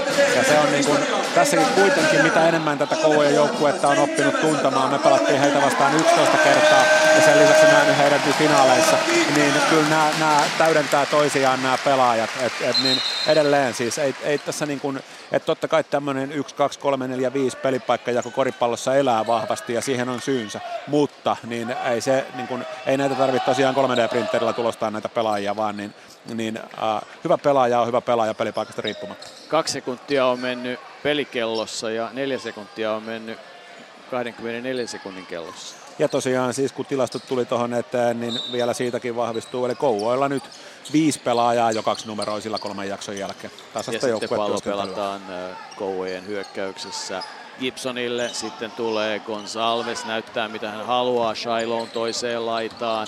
Gonsalvesin pelaa Gibson hyvän screen ja sitten tulee Shiloh heitto. Ja sano tänään nyt jotain, kun ahdistettunakin kolmonen paukahtaa no, sisään. Sanon, että laittakaahan se Panteri kaiverrukseen, että kyllä sitä tänään, tänään nostetaan täällä, täällä Lumon Areena sillä tavalla, että niin, niin, niin, kapteeni Kaunisto pääsee sitä tänään suorille käsille nostamaan. Kaveeni heitto sivu, korilevyn sivuun ja sitten tulee Kouot. Hirvonen pitää palloa antaa sen sisälle Gibsonille. Gibson vastaa Minard ja Minard ottaa pallon pois. Siinä taas esimerkki Minardin loisto käsistä. Sitten Williams ja Lehto vapaa heittopaikka ajaa läpi, saa pallon Kaveenille, Kaveen ajaa korille, pistää pallon sitten sisään ja siinä on virhe. Ja yleisö ei vieläkään ole saanut Kaveeni, Kaveenille buuaamisesta tarpeekseen, mutta eikä hetkittäin Kaveen väläyttelee, mutta on ollut kyllä finaalisarjan vaisu. Oli jossain vaiheessa välieräsarjassa puolustuksessa aika moinen lukko keskellä ja ja liikkuu hyvin, mutta, mutta finaalisarjassa on jäänyt kyllä aivan muiden lailla varjoon. Kyllä, hän tosiaan, niin kun mä katsoin noin välieräsarjan pelit, niin tosiaan yllätyin nimenomaan hänen, hänen panoksestaan puolustuspäässä esimerkiksi Seagalsin taitavaa James Sinclairia vastaan. Mutta tosiaan, niin, niin, niin kaiken kaikkiaan siis siinä mielessä valmentajalle hankala pelaaja, että et oikein ikinä tiedä mitä saat, kun laitat, laitat kentälle. Ja Hirvonen tuo Lehtoa vastaan pallon ylös. Tuomas Hirvonen ei ole tietysti vaikea loppukausi, kun häntä, hän ei ole saanut sellaisia peliminuutteja kuin mitä pienenä pelaajana sai kauden alussa ja Richardsonin heitto paukkuu ohi ja pallo menee Madsenin käsistä yli. Williams saa levypallon tililleen. Tämä nyt on oikeastaan se ainoa, millä Kouvat voi vielä päästä tähän pyrinnön peliin mukaan. Eli he tosiaan niin kuin rupeaa kaunistelemaan omia tilastojaan tai hakemaan pelkästään hyvännäköisiä koreja tai muuta. Eli niin, niin, tai luopuu sitä omasta konseptista ja rupeaa pelaamaan itsekkäästi. Tämä oli huono heitto. Henderson tuo pallon ylös, ajaa keskelle ja menettää pallon Madsenille ja sehän tietysti yleisöä riemastuttaa, kun Gonzalves tuo jo 21 pisteen johtoasemassa Kouvojen hyökkäystä ja sitten Richardson, Gibson menee korinalle. Madsen antaa äh, pallon Gonzalvesille, heitto menee ohi, pyrintö saa levypallon, mutta ei saa sitä, Gonzalves sen käy hakemassa. Sitten Williams katkaisee syötön, Lehto tulee yli korin, Gonzalves pysäyttää hänet, ottaa sitten virheen, ettei Lehto pääse tekemään koreja. Ja sitten Kouot vaihtaa kentälle kokeneen kaunista. Tämä on Gibsonin uralle kyllä tärkeä juttu, että miten hän oppii reagoimaan näihin tuplauksiin. Että taas täysin tarpeeton pallonmenetys sitä ennen Gonsalvesilta erinomaista kokeneen pelaajan johtajuutta. Hänellähän on urallaan mestaruuksia, vaikkei kodisliigasta ole, mutta on Euroopasta. Eli hän, hän rauhoitti pelin, kutsu hyvän setin, mistä Kouvet sai hyvä heito ja vielä hyökkäyslevypallon, mutta Gibson, sitten, Gibson menetti pallon. Hendersonille pelataan Korinalle kaksi kertaa ohi ja sitten pallo lopulta Seppälälle. Ei ole Hendersonin päivä tänäänkään tässä kamppailussa. Seppälä kaunista, kaunista Madsenille Korinalle. Madsenia rikkoo kaveen, korjaa ei hyväksytä. Ja virhe taitaa olla sitten pyrinnölle ensimmäinen joukkueen virhe ei tuossa siis hyvä virhe Kaveenilta sen jälkeen, kun hän oli tilanteen jo hävinnyt, mutta tosiaan niin kyllähän Matseen siinä pallottomassa tilanteessa vei Kaveenia 1000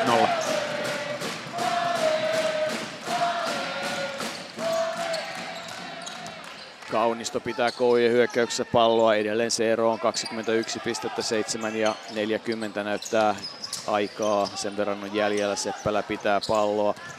Ei löydy heittotila sitten heittää viime hetkillä ja siihen pääsee myös Henderson osumaan sen verran sitten Hendersonille pallo Korinalle ja hän pistää pallon ensimmäisen kerran ohi, saa itselleen hyökkäyslevypallon pistää sisään.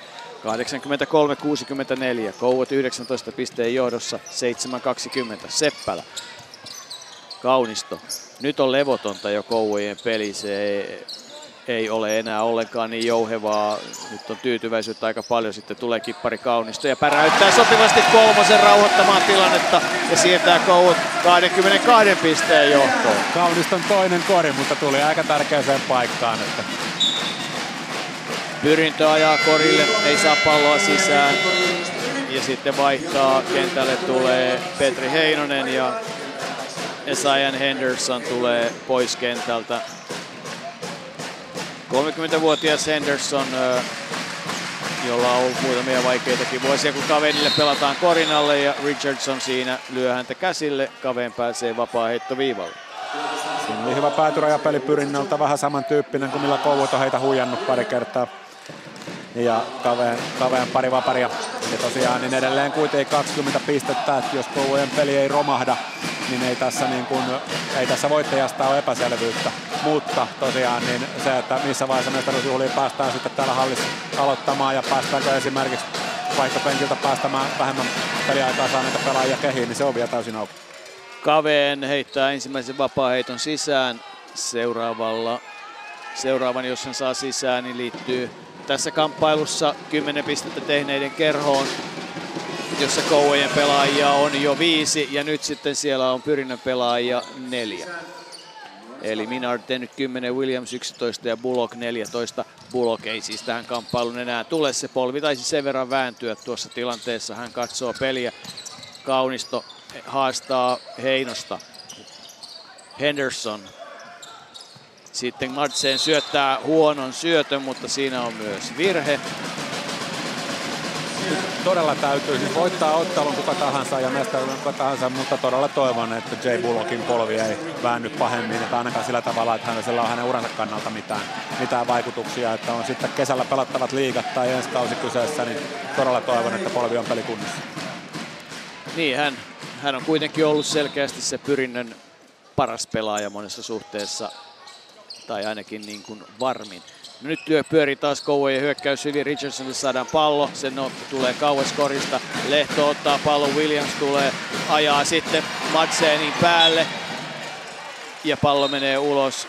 Mutta ei virhettä, ei hyökkäjälle, ei puolustajalle, eikä myöskään palloa koriin, mikä on merkittävää. 86-66. Pyrintö ottaa aikalisän, kun Peliä on siis jäljellä kuusi ja puoli minuuttia. Ja kyllä tämä oma ennustukseni siitä, että Damon Williams ottaa isompaa roolia tuossa niin muutama minuutti sitten, niin se on jäänyt kyllä toteutumatta. Näin ei ole tapahtunut. Että hän, ei ole, hän ei ole vaatinut palloa oikeastaan ja hän ei ole niin kuin kovin merkittävästi noita omia ratkaisuja tuossa lähtenyt hakemaan. Se on, se on hieman, hieman yllättävä. Vieläkö pyrintö rakentaa seuraavaa kautta Damon Williamsin ympärille? Siitä pitää kysyä isä ja tytär Hakaselta tai muuta pyrinnön edustajilta, että en osaa sanoa, niin vaikea kuvitella, että ei rakentaisi. Että kyllä tietysti olennainen osa, olennainen osa pyrintöä on, on ollut Damon Williams oikeastaan enemmän tai vähemmän kuin 2000-luvun. Niin, nämä finaalit on kyllä aikamoinen pettymys. Ei hän ole ollut näissä missään pelissä oikeastaan ihan hirvittävän vahva taistelu. Tahtoa on, mutta, mutta ei ole tullut sitä onnistumista. Kolme kultaa hänellä on, kolme hopeaa, yksi pronssi, kolme cup-mestaruutta taitaa olla kirjattuna ja onhan sitä uraa Suomessakin Pyrinnössä ja KTPssä, mutta ennen kaikkea se ura Italiassa, se on ollut kova ura. Kävi hän Unkarissa pelaamassa jossain vaiheessa, mutta että nyt alkaa 42-vuotiaana ilmeisesti jo pikkusen jalka painaa. Mutta sitten tietysti pitää miettiä, että minkä kokoinen rooli joukkueessa, että Damon kuitenkin saa pelata niin kuin suomalaistatuksella. Eli, eli hän tosiaan niin kuin, pyrinnöllä hän voisi olla joukkueessa vielä yksi jenkki enemmän, kun heillä tällä hetkellä on niin kuin sääntöjen puitteissa. Tämäkin on vielä huomioitava kuitenkin Damonin Demonin tapauksessa. Kyllä, kyllä. No joka tapauksessa pyrintö vielä lähtee nostamaan hyökkäpuolustustaan, mutta Gonsalves ja Seppälä taikuvat pallon helposti korin yli ja sitten Gibson antaa pallon aika korkealle Gonsalvesille, joka onnistuu pitämään pallon kentälle ja sitten Richardson pistää pallon ilmaan ja pistää sen ohi ja levypallon käy hakemassa Gibson, saa kuin saakin sen. Vielä on 10 sekuntia hyökkäysaikaa. Gibson on kuitenkin käynyt hakemassa levypallon silloin toisen tällöin ja mitä tekee sitten Richardson heittää Kaveenin yli ja heittää pallon ohi ja jälleen hakee Gibson hyökkäys levypallon. Hänen massansa vastaan Petri Heinosen vassa on niin valtava ja tietysti täytyy muistaa, että hän ei turhaan pelannut äh, Kansas Statein yliopistossa hyviä vuosia. Hakee taas levypallon ja pistää sitten pallon itse sisään ja saa valtavat aplodit kouvolaisyleisöltä, jota arviolta on neljä, neljä ja puoli tuhatta paikan päällä. Lehto menee korinalle, viisi ja puoli minuuttia kamppailu jälleen. Kaveen tulee, nostaa pallon ilmaa, heittää ohi. Heinonen tippaa sen sisään. 88, 68, 5 minuuttia.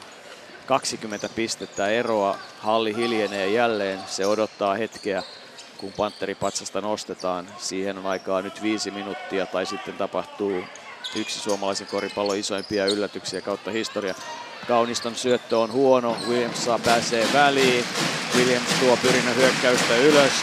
Minard oikeassa laidassa. Minard haastaa nyt sitten eh, Richardsoni heittää ohi ja Kaunista käy hakemassa hyökkäy puolustuslevypallon. Hänelläkin niitä on paljon.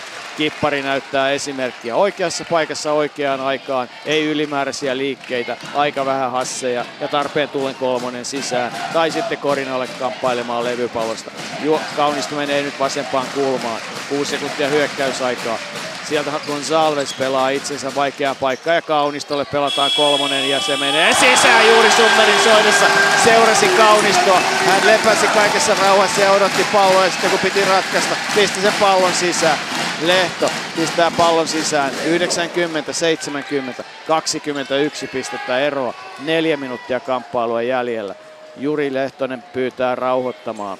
Ei ole kiire enää mihinkään, eikä lähde myöskään pyrintö mitenkään erityisesti rikkomaan Tuliko nyt se hetki, jolloin todettiin, että peli luovutettiin? Mutta siis kyllä tämä kuvastaa sitä Kouvojen suoritusta siinä viidennessä puolivälierässä.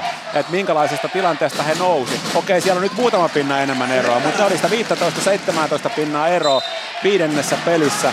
Ja niin sieltä he tuli. Ja nyt ei ole kuitenkaan niin kuin millään tavalla sen näköistäkään, että tämä tästä muuttuisi yhtään miksikään. Että kyllä, niin, kyllä siis, et, et kuinka lähellä oli se, että Kouvat olisi ollut tässä kuukauden jo kesälomalla. Ja nyt hän nostaa tänään, tänään Panteria. Gonsalves äh,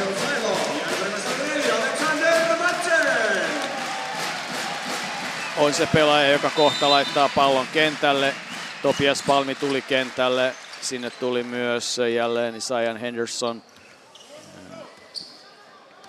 ja rauhoittaa Shiloh, rauhoittaa Koujen hyökkäystä. Gibson tulee ensin nousee tekemään screeniä, tekee sitten laskee alas, ei kuitenkaan saa palloa. Gonsalves liian myöhään lähtee hänen heittonsa ja tipahtaa ohi. Kolme ja puoli minuuttia peliä jäljellä. Tämäkin on Kouvoille parempi vaihtoehto, että hyökkäysaika täyttyy kuin se, että he menettää pallon. Eli ennemmin vaikka pelaa joka kerta on 24 sekuntia. Mutta joka tapauksessa niin, niin tänään täällä on mestaruusjuhlat ja tämä on kyllä, olen, olen valtavan iloinen Jyri Lehtosen puolesta. Niin ja kyllähän nyt parempi joukkue ehdottomasti voittaa niin kuin aina, mutta, mutta, mutta sitten on tämmöisiä todella tarinoita, kuten esimerkiksi Alexander Madsen, Ville Kaunisto, tietysti koko joukkueen, mutta Madsen on ollut siis pelannut semmoisella niin kokeneen ammattipelaaja otteella. Okei, joskus tulee vähän heikompi suoritus, mutta, mutta siis aivan, ei voi puhettakaan, että kyse olisi niin 21-vuotiaasta juniorista tai jotain muuta, vaan on, on iso pelaaja. Sitten pelataan Richardsonille, laittaa hänen heittonsa, lähtee taas. Pelataan ihan loppuun asti. Enää 2.45. Ja sitten tulee Antero Lehto. Minard vielä lähtee haastamaan, pistää pallon ohi ja Minard ja sitten tulee vielä virhe tässä vaiheessa. Minardi ajo oli hyvä, mutta viimeistely luokaton. Ja Sarekoski haluaa varmistaa, että ei tule mitään ylilyöntejä enää, eli hän viheltää tuollain vähän varmuuden vuoksi Gibsonille, Gibsonille Minardia vastaan virheen. Et varmaan niin pelihallinnallisesti ihan, ihan hyvä tilanne, ettei tule enää mitään ylilyöntejä. Et vaikka peli on ratkennut jo ajat sitten, niin kumpikaan joukkue ei ole kuitenkaan lähtenyt vielä mitenkään tyhjentää vaihtopenkkiä. Tai... Niin, toisaalta niiden, jotka on pelannut sen pelin, pitää saada nauttia loppuun asti ja niiden, jotka on tyrinyt sen pelin, pitää kantaa se murhe loppuun Ja asti. kovan korin teki Topias Palmi juuri Kyllä. 91, 72, 19 pistettä eroa kaksi minuuttia ja halli on aivan hiljaa kun Shiloh pitää palloa puolessa kentässä, haastaa sitten Pekkola. Hyvä harhautus vasemmalle kädelle ja pallo ohi. Pekkola hakee levypallo. Harhautus oli komea ratkaisu, huono. Pekkola tulee toiseen päähän, antaa Williamsille. Sitten Minard kolme pisteen viivan takaa pistää pallon sisään. Kaksi minuuttia ja 16 pistettä on eroa. Topias Palmi haastaa, haastaa ja rikkoo vielä Shiloh tai Gonzalvesia, joka pääsee vapaa-heittoviivalle vai pääseekö pääsee tässä vaiheessa? On, Shiloh on, silloin kun hän menee tuonne asemmalle, niin hän on parempi ottaa siitä sen pull heiton. Nyt kun hän meni loppuun asti, niin hän heitti ohi. Eli tässä on näillä pelaajilla on kuitenkin, niin kun, vaikka puhutaan monipuolisista pelaajista, niin tietyt omat, omat vahvuutensa. Nyt siellä sitten pikkuhiljaa aletaan kovojen penkillä juhlia mestaruutta. Eli Gibson otettiin vaihtoon ja todennäköisesti Jyri haluaa nämä pelaajat tästä yksi kerrallaan ottaa yksi kerrallaan ottaa vaihtoon, että kaikki saa suosion osoitukset sitten pelaaja pelaajalta. David Gonzalez, äh, yksi tämän kauden mestareita Richmondista, Virginiasta, lähtenyt Hollannin ja Itävallan kautta löytänyt nyt 28-vuotiaana tiensä Lahden kautta Kouvolaan, keskittyy vapaa-heittoonsa ja pistää sen eturautaan. Palmi ottaa levypallon. Vajaat kaksi minuuttia kamppailua jäljellä. Palmi pitää ja haastaa, ajaa korille. Williams Sitten Pekkola, Pekkola Minardille. Minardin kolmonen lähtee, se menee ohi ja levypallon käy hakemassa Pekkola. Haastaa Kavenin ilmaan ja pistää pallon ohi. Matseen hakee kuitenkin. Pistää Madsenin ilmaan pistää pallon ohi, Madsen hakee levypallon ja rikotaan. Madsenhän nousee joka kerta tuossa torjuntaan, että nyt vaan tosiaan tällä kertaa Pekkolalla ei ollut ketään, ketään kelle syöttää.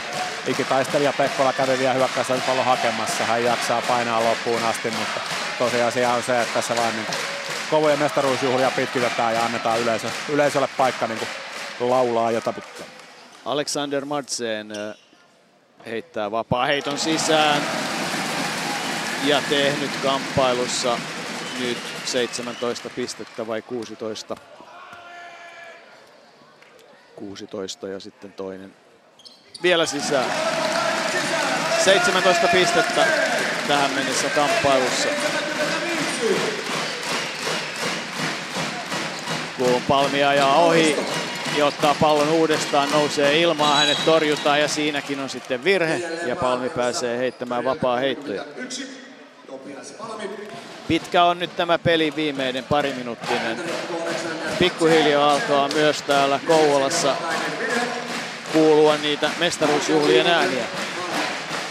Ja niin pitääkin. Tämä joukkue on pelannut hienon kauden. Nyt jos mietitään kautta kokonaisuutena, Kouot syksyllä erittäin vahva. Kyle Soiloin loukkaantumisen myötä pieni notkahdus, jopa tappioputki ja niin sieltä sitten uudestaan Shiloh paluun myötä nousu. Että kaiken kaikkiaan joukkueita, jotka on päässyt lähimmäs omaa potentiaaliaan, jotka on lähellä sitä, kuinka hyviä he oikeasti voi olla niin kaudella ylipäätään, niin kouvat ilman muuta. Ilman muuta ei ole, ei ole epäilystä siitä. DJ Richardson tuli penkille pikkuhiljaa, niin kuin sanoit, tyhjennetään ja näin sitten Topias Palmi heittää vapaa heittoa tulostaululla ei oikeastaan ole merkitystä, mitä siellä lukee. Siellä on nyt 94-76, kun äh, Gonsalvesin kautta peliä pelataan Shiloh, Gonsalves takakentällä, Kaunisto, Seppälä, Matseen ja viimeinen minuutti lähtee käyntiin tätä kamppailua. Ja yleisö nousee seisomaan. Ja kelloa käytetään loppuun asti ja sitten lähtee kaukaa Gonsalvesin kolmonen. Edelleen siis tällainen kori, että jos että totta kai pyrintö häviää nyt murska lukemia, pyrintö häviää finaalit 4-1, mutta se, että minkäs tolle teet, joskus vastustaja on parempi, et sä tuommoista koria ota. Sulla pitää olla 2,5 metrinen puolustaja tuossa edessä, että ottaa ton pois. Minardi heitto menee ohi, Sailo hakee levypallon, nyt on sitten 40 sekuntia. 97, 76. Shiloh pitää palloa. Ja Jyri, Lehtonen, Jyri Lehtonen katselee siihen katsomoa ja niin nauttii, nauttii tästä hetkestä. Hän on sen ansainnut.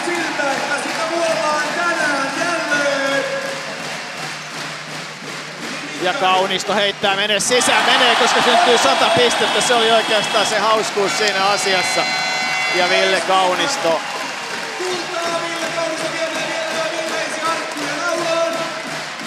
Ja näin käytetään kelloa sitten loppuun. Damon Williamsilla pallo. Hän pitää sitä loppuun saakka. Pyrintö saa hopeaa. Kolme, kaksi, yksi. Ja näin on sitten tämä kamppailu saatu käytökseen. Ja Kouvojen pelaajat ryntäävät kentälle lippalakin päässä. Kyllä on häviäjän osa kova. On se, on se kova ja tosiaan niin kuin sanottu, niin eihän ole pyrinnön vika, että he tuli hieman kaikkea muuta kuin perinteistä reittiä finaaleihin, eli he kohtas kaksi loukkaantumista ja muiden vaikeuksia runtelemaan joukkuetta, että heiltä jäi tavallaan todistamatta se, että kuinka hyvä joukkue he voisi olla, koska nyt tässä loppuottelusarjassa he yksinkertaisesti hävisi paremmalleen. Tällaiselta Kouvut on saanut monta muutakin joukkuetta tällä kaudella näyttämään.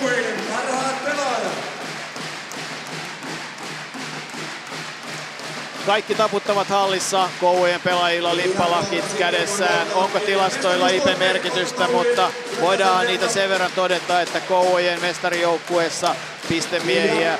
Shiloh 17, Gonzalves 19, Seppälä 5, Richardson 20, Kaunisto 11, Madsen 12, Gibson 16. Eli kuusi, kaksi, kuusi pelaajaa kaksinumeroisille luvuille. Kyllä, tämän Kauniston viimeisen kolmosen myötä hän on kuudes pelaaja, joka on kaksinumeroisilla. Että kyllä siinä on oikeastaan aika merkittävä selitys sille, miksi Kouvout on mestari. Heidän paras korintekijänsä Richardson tänään 20, keskiarvo 17, mutta Kouvout kuitenkin painopisteitä, 88 taitaa olla, 89 heidän piste keskiarvonsa kaudella ja paras korintekijä 17 pinnaa. Se kertoo, että tulivoimaa on hyvin laajasti. Ja parhaana pelaajana palkitaan Kouvojen joukkue. No, oishan sieltä voinut tietysti kaivaa yhdenkin pelaajan esiin, kun Ville Kaunisto on jo ja tässä on sitten tosiaan joukkueen tuleva valmentaja Pieti Poikala on jakamassa palkintoja, että en tiedä, tuskin Pieti sitä miettii, että nyt on aika isot saappaat tai että nyt on niin kuin lähtökohta se, että hän korvaa sitten joukkueen valmentajan Jyri Lehtosen mestaruuden jälkeen, mutta toisaalta on niitä Pietilläkin vyöllä ja hän tuskin tällaista asiaa edes miettii. Pieti, joka on viettänyt sapattivuotta, aloitti kauden Islannissa, mutta siellä kova harjoittelu, kova harjoittelu tyynnytti islantilaisjoukkueen ja näin sitten äh, tuli katko siihen valmennussuhteeseen. On kiertänyt maailmaa ja nauttinut ja hakenut kokemusta. Ja sitten äh, Timo Nieminen, itsekin valmentaja, kokenut valmentaja yhdessä sarjapäällikön kanssa jakaa hopeisia mitalleita, kun pyrintö Niitä saa Antero Lehto, Osku Heinonen, Ville Pekkola, Joonas Kaveen, Petri Heinonen, Mikael Sandberg, Ricky Minard, Topias Palmi, Damon Williams, Esajan Henderson, Jane Ethan Bullock ja Justus Kilpinen ovat pyrinnän pelaajia jotka jout- saavat hopeamitalli, joka on kova suoritus eikä tunnu miltään. Nimenomaan häviäjän osa on karu. Kuitenkin pyrinnällä tänään edelleen esimerkiksi 18 hyökkäyslevypalloa, esimerkiksi 21 vapaa-heittoa. Kyllä he yritti, ei siitä voi, niin kuin, ei siitä voi joukkuetta syyttää. Ongelma, ongelma on yksinkertaisesti se, että vastustaja on parempi. Ja kuulostellaan tähän heti kärkeen Kouvojen kapteenin Ville Kauniston mietteet. Ville Kaunisto, sinä pääsit kaunistelemaan nuo loppunumerot tuohon sataan ja aiemmin sanoit, että lupasit Kouvolalle mestaruuden. Nyt tuo lupaus on lunastettu. Miltä tuntuu? No, tuntuu aika kivalta. Että tota, se, on, se on oikeasti hieno nähdä se, että niinku yhteishenki ja positiivisuus, se, se vie meitä aika pitkään ja, ja, ja tässä on se palkinto. Mä en sano, etteikö muut yhdeksän joukkuetta tässä sarjassa tehnyt hyvää duunia varmasti, mutta et, et tämä on todella pitkä prosessi, mitä täällä on tehty ja, ja todella onnellinen tästä palkinnosta seuran puolesta ja, ja tämän hieno yleisön. Vuonna 2004 sinä juhlit Kouvolassa mestaruutta heti perään 2016. Miten nämä eroaa? No nämä eroaa aika paljon. Silloin mä nuori poika, nyt mä oon joukkueen kapteeni, että tää on niinku Tämä on vielä kovempi juttu, jotenkin tietää sen, sen, niin kuin, sen vaivan, mitä kokeneet pelaajat joutuu tekemään, että ne pitää joukkueen kasassa ja hyvä hengen, niin, niin tota, kyllä tämä on, on kova juttu. Millainen joukkue Suomen mestari on? Se on ryhmäystäviä ja, ja, ja tota, se, on, se on vielä parempi juttu silloin, kun voin, voin sanoa sen, että niinku kaikki on iloisia toistensa puolesta ja aivan mahtavaa. Siis todella onnellinen tai ryhmän puolesta. Lämpimät onnittelut. Kiitoksia. On se joukkueen kapteeni, joka 34-vuotiaana pääsee nostamaan Panteripatsasta ja näin kultaisia mitalleita. Tulee jakamaan vuonna 80 Pantereissa mestaruuden muun muassa hakenut äh, Koripalloliiton puheenjohtaja Antti Zittin 206 senttiä ja sentteri, joka ei luovuttanut koskaan pari kertaa Cheskaa vastaan Eurocupin matsissa muun muassa hampaat sisään ja mies sylkinen pois ja jatkoi pelaamistaan. Pyrinen pelaajat ovat onnittelemassa nyt Kouvojen pelaajia ovat saaneet mitallinsa ja käytävät tyylikkäästi. Ilme on tietysti se masentunut ilme. Niin se vaan on, että häviäjän osa on kova, mutta kyllä Kouot, mestaruus siis 95, muistellaan niitä. Mikko Sydänmaa, Lakka Jukka Toijola, Taylor Gillis, Sami Laaksonen, 99 Bill Gillis taas mukana, Anthony Allison, Phil Jones, Laaksonen, Toijala, Sydänmaanlakka. Siinä näitä peruskoululaisia. Sitten 2004 Kaunisto jo mukana silloin joukkueessa. Sitten pitkä matka pitkin Eurooppaa. Marcus Grant, Jukka Toijala, Luke Dean ja Anssi Kinnaslampi olivat niitä pelaajia, kun nyt sitten yleisö antaa pyrinnölle uploadit, kun joukkue poistuu. Ja sitten on vuorossa mitallit Kouvolan Kouvoille. Tämä on aika mielenkiintoinen kaava, mutta tämä on ihan tyylikäs. Eli Pyrintö sai hopeet, kävi kättelemässä, kiittää yleisöä ja poistuu ja areena jää Kouvoille. Pyrinnön tuskaa ei pitkitetä tuolla kentän laidalla. Tämä on ihan, tämä on ihan tyylikäs juttu näin. Ja kultaisia mitaleita Kouvoista tulevat saavaan.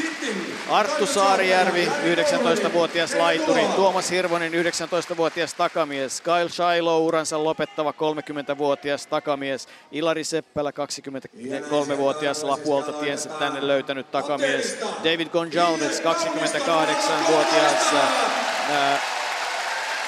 takamies DJ Richardson, myöskin takamies 25-vuotias Illinois yliopistosta. Miikka Luosmaa Karkkila urheilijoiden kasvatti sentteri 204 senttiä. Ville Kaunisto 34-vuotias joukkueen kapteeni, hieno ura ja jälleen mestarina Teemu Knihtinen, 47 nuorten maajoukkueessa esiintynyt 17-vuotias takamies Alexander Matsen, näiden finaalien sensaatio, 21-vuotias 207 senttinen tulevaisuuden mies ja Thomas Gibson, 23-vuotias sentteri. Lyhyt yhteenveto Ilpo Rantanen Kouvoista. Syyskuusta tähän kokonaisuutena liigan paras joukkue. Ei siinä mitään. Korjattu niitä asioita, joiden vuoksi aiempina vuosina ei ole menestynyt. Pitää muistaa, että on kuitenkin puolivälijärissä ensimmäinen ottelu sarjan voitto moneen vuoteen Kouvoille. Ja siitä, että he oli sillassa viisi minuuttia ennen loppua viidennen puolivälierän jälkeen, viidennen puolivälierän loppua 15 pistettä tappiolla, siitä tähän hieno matka, mutta vielä hienompi tämä useamman vuoden matka, mitä Kouvolassa on kuljettu tähän. Urheilussa on kysymys just tämän kaltaisista tarinoista. Ja juuri nyt palkinnon saa Jyri Lehtonen, joukkueen valmentaja, 42-vuotias sapattivuodelle siirtyvä, joka on luonut tämän Kouvojen loukkueen ja yleisö antaa sille loistavat aplodit. Jyri Lehtonen pelaajana huima ura, sitten vammat vaivasivat ja viisi vuotta Kouvoissa vahtavaa työtä. Ja hän todella osaa tänään nauttia ja kyyneleet, kyyneleet tulevat nousemaan hänen silminsä. Loppulukemat 176, Kouvat Suomen mestari vuosimallia 2016, Panteri Patsas on heidän ja näin juhlat Kouvolassa voivat alkaa. Lotta Sile.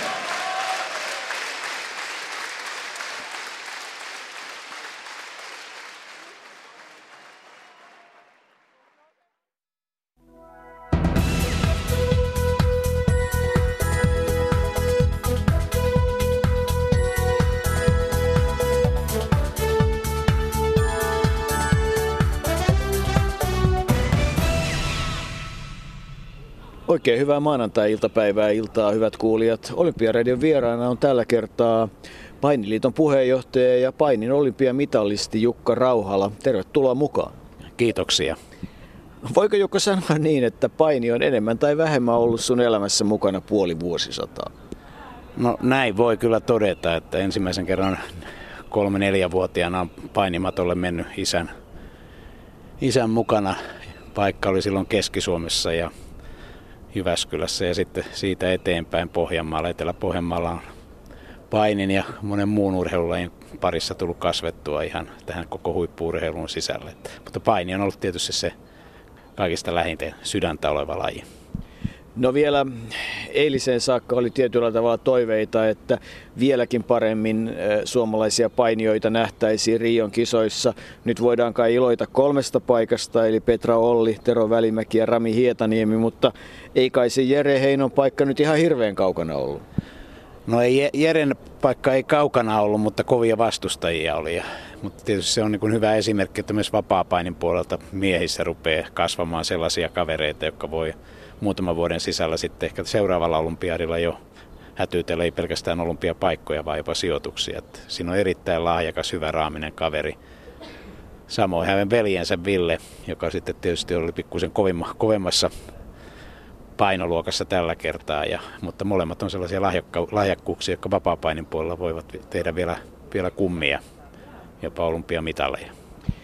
Hyvä, että otit tuon vapaa-päivin esille. Se tietysti selkeästi sinua on lähellä, kun vapaapainista kuitenkin olympiapronssia 84 sait, mutta me aina unohdetaan, tietysti me puhutaan aina painista, mutta, mutta painiakin on aika monenlaista, että sekä vapaa että kreikkalais-roomalainen, sitten puhutaan naispainista, joka, joka on sitten taas vähän erilainen. Ja eikö se ole niin, että kun katsotaan elokuvia ja nähdään Yhdysvalloissa sitä yliopistopainia, niin siinäkin säännöt on vähän erilaiset. Joo, näin on, että Yhdysvalloissa se erittäin suosittu laji on tietysti tämä yliopisto- ja, ja lukiotasolla oleva folk style, jossa harrastajamäärät on todella hu- hurjia, yli 250 000 nuorta harjoittelee kilpailulisenssin alla, eli se on iso, iso laji Yhdysvalloissa. Suomessa tietysti voisi vois todeta, että kreikka roomalainen tietysti on perin, perinteiden perusteella ja tulosten perusteella ollut aina, aina parempi menestyksekkäämpi laji. Ja naisten puolellahan se tyyli on sitten vapaa-paini. Niin, Suomellahan on 83 olympiamitalia, sen verran luntasin tuossa. 26 kultaa, 28 hopeaa, 29 pronssia. Ja, ja kyllähän sinne kätkeytyy aikamoisia tarinoita, joita tässä vuosien saatossa on. Esimerkiksi Kivehakatut sarjaan päässyt tekemään, niin onhan siellä tarinoita kymmeneen kirjaa vai mitä olet mieltä? Joo, kyllä siellä on, siellä on todella mielenkiintoisia persoonallisuuksia, vahvoja urheiluvaikuttajia, huippuurheilijoita, henkilöitä, jotka on intohimolla pistäneet itsensä täysin peliin. Tietysti omaa sydäntäni erityisen lähellä on Ukko, Ukkolan Pertsa ja sitten myös Salomaan Jokke, jonka menestyksiä maailman matoilla itse on tullut olympiakisoissa nähty ja sitten on monia monia muita kollegoja, samanikäisiä, samanikäluokan kavereita, joiden menestystä on päässyt juhlimaan. Mutta sitten jos mennään vielä paljon kauemmaksi, niin sitten tietysti vuosien saatossa tarinat on tainnut vielä parantua, mutta on nämä kovia kavereita ollut, kun milloin on kylkiluut ollut poikkia, milloin on ollut jalat poikkia, kädet poikkia, silti vielä ilman aikaa on väännetty kaveria selälleen, koska sehän kai se painin teema silloin aikanaan oli, että vasta kun kaveri on selällään, niin sitten kilpailut on ohi. Joo, näin se oli vanhaan lainausmerkeissä hyvään aikaan, mutta että kyllä uskaltaisin väittää, että nykypäivänä niin painin säännöt on nyt erityisesti tässä muutaman vuoden aikana mennyt erittäin paljon eteenpäin ja sen seurauksena niin tota, laji on kyllä petraantunut sitten vuoden 2012-2013 haasteista. Tai niin osittain niiden seurauksena niin lajiin on tullut lisää vauhtia ja näkyvyyttä ja näyttävyyttä ja siinä suhteessa tämä olympiajupakka, joka liittyy siihen painin olympia-asemaan olympiaohjelmassa, on itse asiassa osoittautunut painille sellaiseksi asiaksi, joka on tuonut monia monia positiivisia asioita. Niin Jukka Rauhala, äh, voidaanko sanoa, että, että kun painin asema 2020-2024 kisoissa oli jollain vaakalaudalla tai itse asiassa hyvinkin vaakalaudalla, niin, niin painiliitossa oli oikeastaan sellainen todellinen heräämisen paikka ja keskinäisiä skismoja piti ruveta vähän välttämään ja, ja piti nöyrtyä tavallaan sen lajin edessä. Kyllä, että niin, äh, se oli sopiva herätys erityisesti kansainvälisen painiliiton johdolle ja siellähän tietysti myös tapahtui monia henkilövaihdoksia, jonka seurauksena sitten uudet tuulet puhalsi ja monia uudistuksia tehtiin, ei pelkästään painin sääntöihin, vaan moneen muuhun asiaan. Ja tietysti se ehkä painavin asia oli, oli naisten sarjojen lukumäärän lisääminen ja tämän panostus jatkossa naisten olympiaohjelmaan, joka on osoittautunut myös Suomen kannalta ihan positiiviseksi asiaksi. Onhan se aika mielenkiintoinen tilanne, että, että kun Rio lähdetään ja toiveissa on, että mitalleita jostakin saataisiin, vaikka maailmassa kilpailu lajissa kuin lajissa alkaa olla niin hurjaa, että kun keihäheittäjätkin tulee jo Etelämeren saarilta, mutta että varmaan on hienoa, että Petra Olli on yksi niitä, niitä tietyllä tavalla terveenä ollessaan yksi varmimpia mitalin tuojia. Eikö se tunnu hyvältä? No se mahdollisuus voittaa olympiamitalit lämmittää erittäin paljon mieltä ja Petra on huippuurheilija ja tekee todella systemaattisesti työtä oman valmennustiiminsä kanssa. Siellä on Ahto Raska tietysti taustalla ja, ja sitten on erittäin oleellinen hänen kannaltaan varmasti on hyvät harjoitusvastustet. Tekee paljon töitä ihan samalla lailla kuin monet muut niin äh, Rion olympiaedustajat. Rami on tällä hetkellä täyspäivätoimisesti tietysti reenaa kisoihin ja, ja olen kuullut, että vauhti on ihan hurja ja nyt sitten Tero Välimäen paikka olympiakoneessa sarjaan 66 kiloa kreikkalainen oli myös niin kuin erinomainen juttu. Se oli pitkän uran teeneelle kaverille, joka on satsannut lajiin erittäin paljon, niin se oli varmasti erittäin monelle niin uran täyttymys ja toivottavasti se ei ole vielä ihan, ihan kokonaan sitä, koska Terolla on ihan hyvät mahdollisuudet vaikka ihan mitallille asti, kunhan sattuu kohdalle. Niin onko niin, että paini ei olekaan ihan pikkupoikien ja pikkutyttöjen juttu, kun katsoo, että Rami Hietaniemi taitaa olla 33-vuotias ja Tero Välimäki 34-vuotias, että siinä saa jonkun kerran Molskilla käydä ennen kuin on, on valmis ihan oikeasti siellä suurkisoissa menestymään. Joo, näin on, että, että kuten erittäin monessa muussa lajissa, niin vuosia sitten se huippuurheiluura päätettiin ja päättyi ehkä aikaisemmin kuin, kuin nykypäivänä ja monet meidän huipuistahan nyt on, on yli 30-vuotiaita, mutta uskon myös, että tässä tämän Rion jälkeen tässä tulee tapahtumaan myös jonkin verran verenvaihtoa ja meillähän on sitten painin puolella löytyy erittäin monta hyvää nuorta. Nuorten arvokisoissa jo menestyneitä mitaleja aina maailmanmestaruuteen asti ottaneita kavereita. Siellä on Lipastia ja siellä on, on monia monia muita, jotka todennäköisesti on jatkossa myös kansainvälisillä matoilla niin ihan mitalipalleilla. Nyt kun katsoo sitä satavuotista historiaa, joka olympiapainiin liittyy, niin Neuvostoliitto, edesmennyt Neuvostoliitto on mitalitilaston ykkönen, Yhdysvallat kakkonen, Ruotsi kolmas, Turkki neljäs ja Suomi sitten viides ja yhteensä 56 maata on, on mitalin ottanut onko se edelleen niin, että Neuvostoliitto, Yhdysvallat, Ruotsi, Turkki ja, tai oikeastaan ne Neuvostoliiton entiset valtiot, onko valtikka edelleen näissä maissa? No valtikka on erityisesti Venäjällä. Toinen erittäin vahva maa on, on Iran. Sitten on tietysti vahvoja entisiä neuvostotasavaltoja. Japani, Korea on erittäin vahvoja ja, ja niin tota, niistä löytyy aina joka sarjaan niin ihan huippukavereita. Ja niin kuin mainitsin, niin kyllä Neuvostoliiton hajoamisen jälkeen mm, näissä kansainvälisissä kisoissa näkyy eri maiden lukumäärä moninkertaista tai tuli, tuli hyvien huippumaiden lukumäärä lisääntyi huomattavasti ja sen seurauksena ihan rehellisesti sanoen täytyy sanoa, että keskimäärin se taso nousi niin paljon merkittävästi, että, että tavallaan sellaiset 80-luvun isot mitallisatsit, joita suomalaikki pystyi voittamaan, niin, niin on erittäin haasteellisia nykypäivänä. Toi on melkein sama asia kuin sitä lajia, jota eniten itse olen seurannut, eli koripalloa, että kun Jugoslavia ja Neuvostoliitto hajosi, niin tuli Liettua, Latvia, Viro, Venäjä ja, ja Ukraina ja, ja tuli sitten kuusi merkittävää maata Jugoslavia-alueelta ja EM-kisoissa oli 12, niin siinä ei kovin paljon muille sitten jäänyt. No näin ei painin osalta tietysti niin näitä mitaleja menee aika tasaisesti jakoon, mutta on, on myönnettävä se, että Venäjä on erittäin vahva.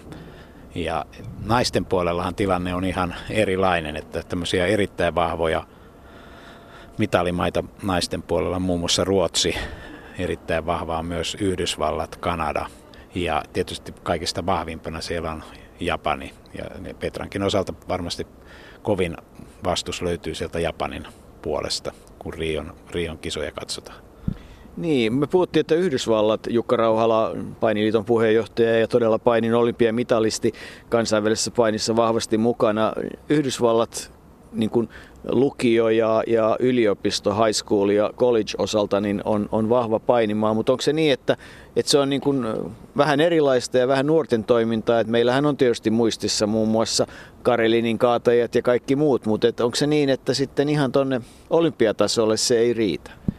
No ei, ei riitä, että olet oikeassa, että siellähän on ja yliopistosarjat, joka on erittäin painin osalta myös erittäin vahva vahva urheilulaji ja sieltä löytyy paljon lahjakkuuksia, mutta sitten aika harva sen yliopistuuran jälkeen niin jatkaa useammankin eri olympialain lain piirissä ja paini kuuluu niihin lajeihin, joissa, joissa sitten niitä jatkajia ei kovin paljon ole. Ja niin kuin tuossa totesit, niin myös painen osalta tavallaan tämä huippuvuodet, niin useimmiten on, on sanotaan nyt tuossa 26 ja 33 välillä – aikaisempina vuosina se oli nuoremmilla ja sen takia niin tota, maassa kuin maassa, niin tämä kansainvälinen menestys edellyttää muutakin kuin sitä koulussa hankittua osaamista, yliopistosarjoissa osa, hankittua osaamista, että sen jälkeen vielä menee muutama vuosi useimmissa maissa ennen kuin ihan huipulle päästään. Yhdysvaltalaisessa urheilussa tietysti on se, että isoissa lajeissa – yliopistosarjojen jälkeen tullaan ammattilaisiksi. Onko painissa ollut koskaan semmoista vakavaa yritystä siihen, että, että syntyisi tämmöinen ammattilaisliiga tai, tai joukkue? Esimerkiksi Saksassa ja monissa muissa maissahan tämmöinen, tämmöinen tavallaan niin kuin seurakamppailu on erittäin isokin asia. Joo, Bundesliga on tietysti Euroopassa sellainen, joka kerää ja tarjoaa ansaintamahdollisuuksia niin tota, useammastakin maasta tuleville urheiluille, ihan Venäjältä ja tuolta idästä ja, ja tietysti näistä läntisistä maista. Yhdysvalloissa sitä ei ihan tässä, tässä mittakaavassa ole. Siellä useimmat huippukaverit itse asiassa jatkaa sitten yliopiston ää, painivalmentajina tai hankkii sitten elantonsa siitä painin läheltä jonkun muun, muun toiminnan kautta ja harjoittelee sitten tietysti ammattimaiset siinä samassa ohessa. No kun nyt ollaan tuolla kansainvälisen painin kiemuroissa, niin, niin iso kysymys on se, että miten sitten Kiina, joka tuntuu aina ottavan valin, lajin kerrallaan satsaavan siihen ja nousevan huipulle, milloin kiinalaiset tulee ja vietän kansainvälisen painin? No ihan maailmanmestaruuteen asti sieltä ei ole vielä löytynyt, mutta erityisesti naisten puolella on merkit siitä, että sieltä tulee erittäin hyviä. Ja nyt kun katson näitä olympia, viimeisiä olympiakarsintoja, niin aika hyvät joukkueet, niin Kiinalta on myös paikalla. Kiina satsaa ja sillä on isot resurssit, isot varat, pistää erittäinkin paljon panostusta peliin, jotta sieltä sitten kansainvälisiä huippuja nousee. Tietysti Pekingin kisa oli yksi huipennus. Heillähän oli olympiakisojen finaalissa oli muutamia kavereita, joka sitten osoitti, että kun satsausta oli tehty muutamia varmaan 10-15 vuotta systemaattisesti, niin Kiinasta on löytynyt nyt sen jälkeen monia monia maailman huippuja. Mutta ihan sinne ihan huipulle heille ei tällä hetkellä miesten puolelta vielä ole löytynyt. No niin kuin sanottu, Venäjä on iso painimaa ja, ja nyt tietysti venäläistä urheilua tämä viimeisin kohu on koskenut meldoniumia ja yleensä kiellettyjen aineiden käyttöä. Kuinka paljon tämä sotkee Venäjän Rio-projektia? No tuohon en oikeastaan osaa vielä sanoa, että Venäjältähän on kaksi, ymmärtääkseni kaksi painia on, on, on doping-kontrollissa jääneet kiinni tästä tämän aineen käytöstä, mutta mitään suurempaa sen lisäksi ei toistaiseksi ainakaan ole ollut.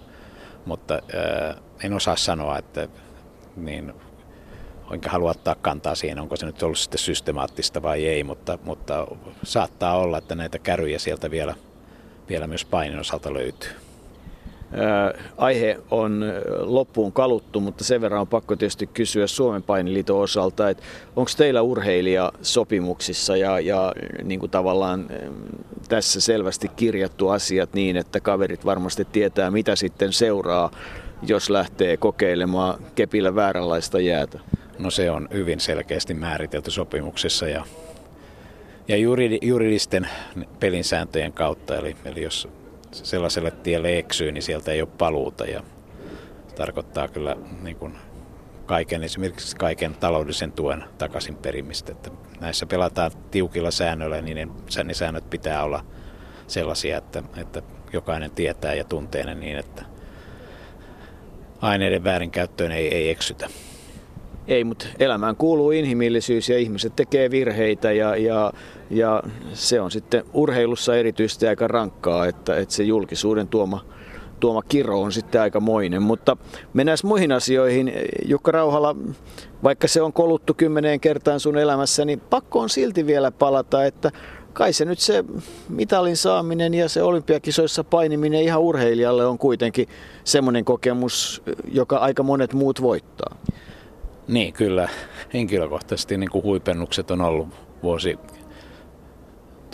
1984 Los Angeles ja pronssimitalli ja, ja sitten Söyli siinä 88, jossa olin pisteellä ihan mitalleille asti siellä ei eväät, eväät riittäneet. Ja kyllä ne on jääneet mieleen sellaisina tapahtumina, jotka, jotka, joista on vielä lapsen lapsillekin kerrottava aina puhutaan siitä, että Olympiakylä on, on urheilijan kannalta hieno paikka, kun siellä pääsee kaikki maailman parhaat kokoontumaan keskenään olosuhteissa, jossa ylimääräiset ei häiritse. Muistatko itse, että tämä olisi ollut niin kuin, että Olympiakylässä oli niin sanotusti kivaa?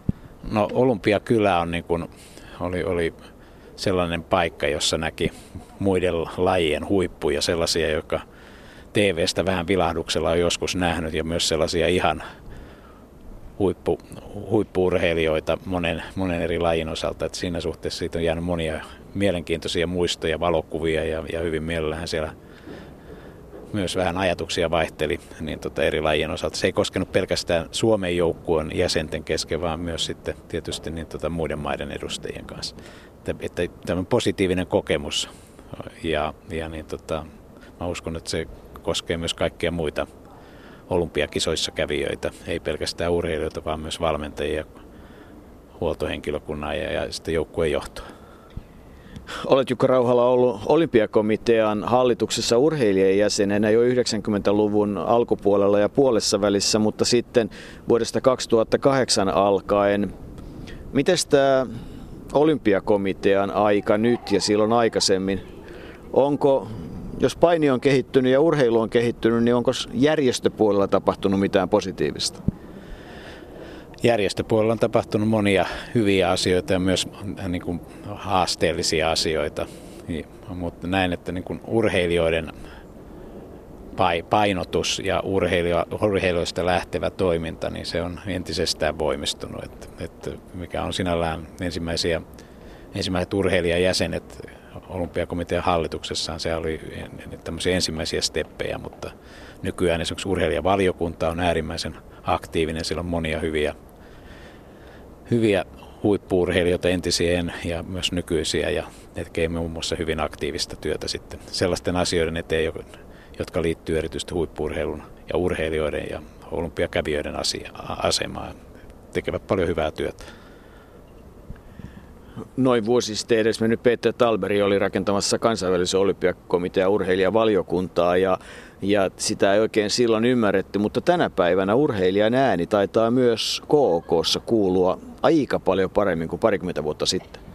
Kyllä näin on ja, ja niin tietysti voi, voin todeta, että Peter Talperin työ näiden asioiden e, e, eteenpäin viemisessä oli äärimmäisen arvokasta ja se on myös kansainvälisesti tunnistettu ja tunnettu useilla eri tahoilla.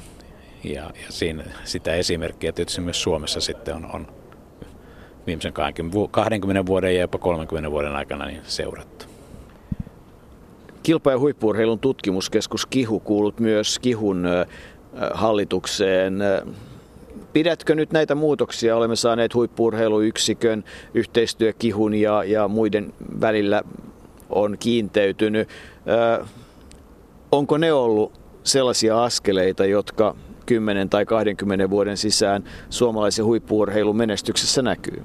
No Kihussa, Kihun hallituksessa en, en enää ole, mutta tein parin olympiadin aikana työtä ja erityisesti se tavoite oli, siellä on erittäin korkeatasosta ää, tieteellistä tutkimusta, mutta myös tavoite on se, että sitä tieteellisen tutkimuksen osaamista ja, ja löydöksiä ja osaamista pystytään mahdollisimman hyvin sitten jalkauttamaan ja viemään ihan päivittäiseen valmennukseen. Ja tämä osaamisen jalkauttaminen valmennustoiminnassa on ollut sellainen asia, joka varmaan on kiussa mennyt viimeisen 15-20 vuoden aikana paljon vielä entisestään eteenpäin. Miten tämä näkyy sitten Painiliiton toiminnassa? Siis äh, Painiliitto kaikella kunnioituksella ei ole kooltaan kaikkein jättimäisin lajiliitto, mutta menestykseltään tietysti äärimmäisen tärkeä ja nimenomaan myös huippuurheiluliitto. Miten Painiliitossa ää, yhteistyö huippuurheiluyksikön ja Kihun kanssa tällä hetkellä toimii? No, se kulminoituu urheilijoiden testaukseen, erilaiseen konsultaatioon, ää, monenlaisen tek- uusien tekniikoiden ja teknologioiden hyödyntämiseen esimerkiksi kilpailija- tai vastustaja seurannassa siellä on tullut paljon uusia eväitä ja paljon apuja siihen, että sitten kisoissa niin menestymisen edellytykset on, on, on paremmat kuin ilman näitä, näitä työkaluja. Siellä on tehty paljon hyvää työtä viimeisen, viimeisien vuosien aikana ja myös sitä ennen. Painiliiton luotsaaminen vapaaehtoispohjalta on kuitenkin lähes täyspäiväinen työ, eli sen toisen työpäivän saa varmaan tehdä rakkaiden harrastusten eteen, mutta en tiedä onko edes shekkejä enää nykyisin olemassa, mutta jos ison shekin lisäksi pitäisi saada jotain muuta, niin, niin mitä suomalainen paini ja Suomen painiliitto tällä hetkellä tarvitsee, että taas päästäisiin askel eteenpäin? No koko huippuurheilun ydin lähtee vahvasta seuratoiminnasta. Ja vaikka olisi kuinka hyvä huippujen valmennus, niin, niin tota, tyhjästä on vaikea nyhjästä. Eli jos hyviä motivoituneita urheilijoita ei ole ja jos heillä ei ole sellaisia valmentajia, jotka pistää itsensä peliin samalla lailla kuin urheilija pistää itsensä peliin, niin, niin mestaruuksia ei tule. Että se mikä on painin osalta, kuten monen muun lajin osalta, se kaiken A ja O on sen urheiluseuratoiminnan vireyden ylläpitäminen ja kehittäminen. Painissa on tämmöisiä niin valioseuroja, hyvin toimivia seuroja on melkoinen joukko, kymmeniä kymmeniä, mutta että se mikä olisi todella arvokasta on tuki näille urheiluseuroille, painiseuroille siihen, että sieltä löytyy myös jatkossa sellaisia henkilöitä, jotka pistävät itsensä peliin ja tukevat joko omien lastensa urheilua tai sitten, sitten niin tota, yleensä ehkä huippuvalmentajan roolissa sen urheiluseuran toimintaa. Ilman urheiluseuroja ei ole huippuja. Niin näin se suomalaisessa järjestelmässä on, koska kaikki perustuu seuratoimintaan, ei niinkään siihen koulutoimintaan. Se on sitten varmaan Jukka toinen keskustelun aihe, että, että pitäisikö tässä löytää niin kuin tehokkaampi integraatio vielä koulujen ja seurojen välillä ja, ja mitä siihen voidaan sanoa? No sitä on nyt sanotaan tämän urheilija-akatemian järjestelmän kautta pyritty tehostamaan ja mun mielestä siellä on tehty erittäin paljon, paljon hyviä tuloksia. Eli on pyritty huomioimaan huippuurheilijoiden harjoittelun tarpeen, ei pelkästään urheilulukiotasolla, vaan sen jälkeen niin, että he pystyvät sen, sen urheilun ehdoilla isoja kompromisseja tekee oman koulutuksen osalta kuitenkaan tekemättä, niin pystyvät pärjäämään, pärjäämään kansainvälisissä kisoissa ja samanaikaisesti se oma urheiluuran jälkeinen koulutus tulee hyvällä tavalla hoidettu. Urheiluakatemian järjestelmä näin, että se on nyt niitä ensimmäisiä steppejä, jolla, jolla päästään sellaiseen moodiin, että myös sitten tämä koulujärjestelmä pystytään integroimaan, tai sanotaan, että urheilu integroidaan koulujärjestelmän kanssa sillä lailla, että, että se tarjoaa mahdollisuudet kansainväliseen menestykseen myös sitten koulujen ulkopuolella urheilu, urheilukisoissa. Eikä tietysti kannata väheksyä sitä, että ne yläasteet, jo yläasteet ennen lukiota, että kyllä tämä niin kuin urheilupainotteisuus tai mahdollisuus harjoitteluun ja, ja kyllä se vaan niin on, että kun sä oot motivoitunut harjoitteluun, niin olet myös motivoitunut aika helposti koulunkäyntiin. Nämä ei ole mitenkään toisiaan poissulkevia. Joo, kyllä. Ja, ja niin urheilulukiojärjestelmähän on Suomessa vuosien saatossa kehittynyt hyvin eteenpäin. Ja toivottavasti siihen, sillä annetaan myös jatkossa mahdollisuudet. Ja sitten tietysti nyt yhä useammassa paikassa myös yläasteella – yläasteen koulujärjestelmässä annetaan mahdollisuus painottua urheiluun. Ja, ja se, on, se on tietyissä lajeissa on ehdoton välttämättömyys, jos halutaan menestyä kansainvälisissä kisoissa. Ei aikaakaan, kun ollaan Riossa ja silloin sitten ihastellaan, mitä saavat aikaan Petra Olli, Tero Välimäki ja Rami Hietaniemi. Jukka Rauhala, taitaa sinuakin hiukan jännittää. Joo, aina, aina joka olympiavuosi on oma, oma niin eri, erikoisuutensa ja se tuo paljon mielenkiintoisia hetkiä. Että hyvin mie- mielenkiinnolla ja innolla seuraa, miten Riossa käy.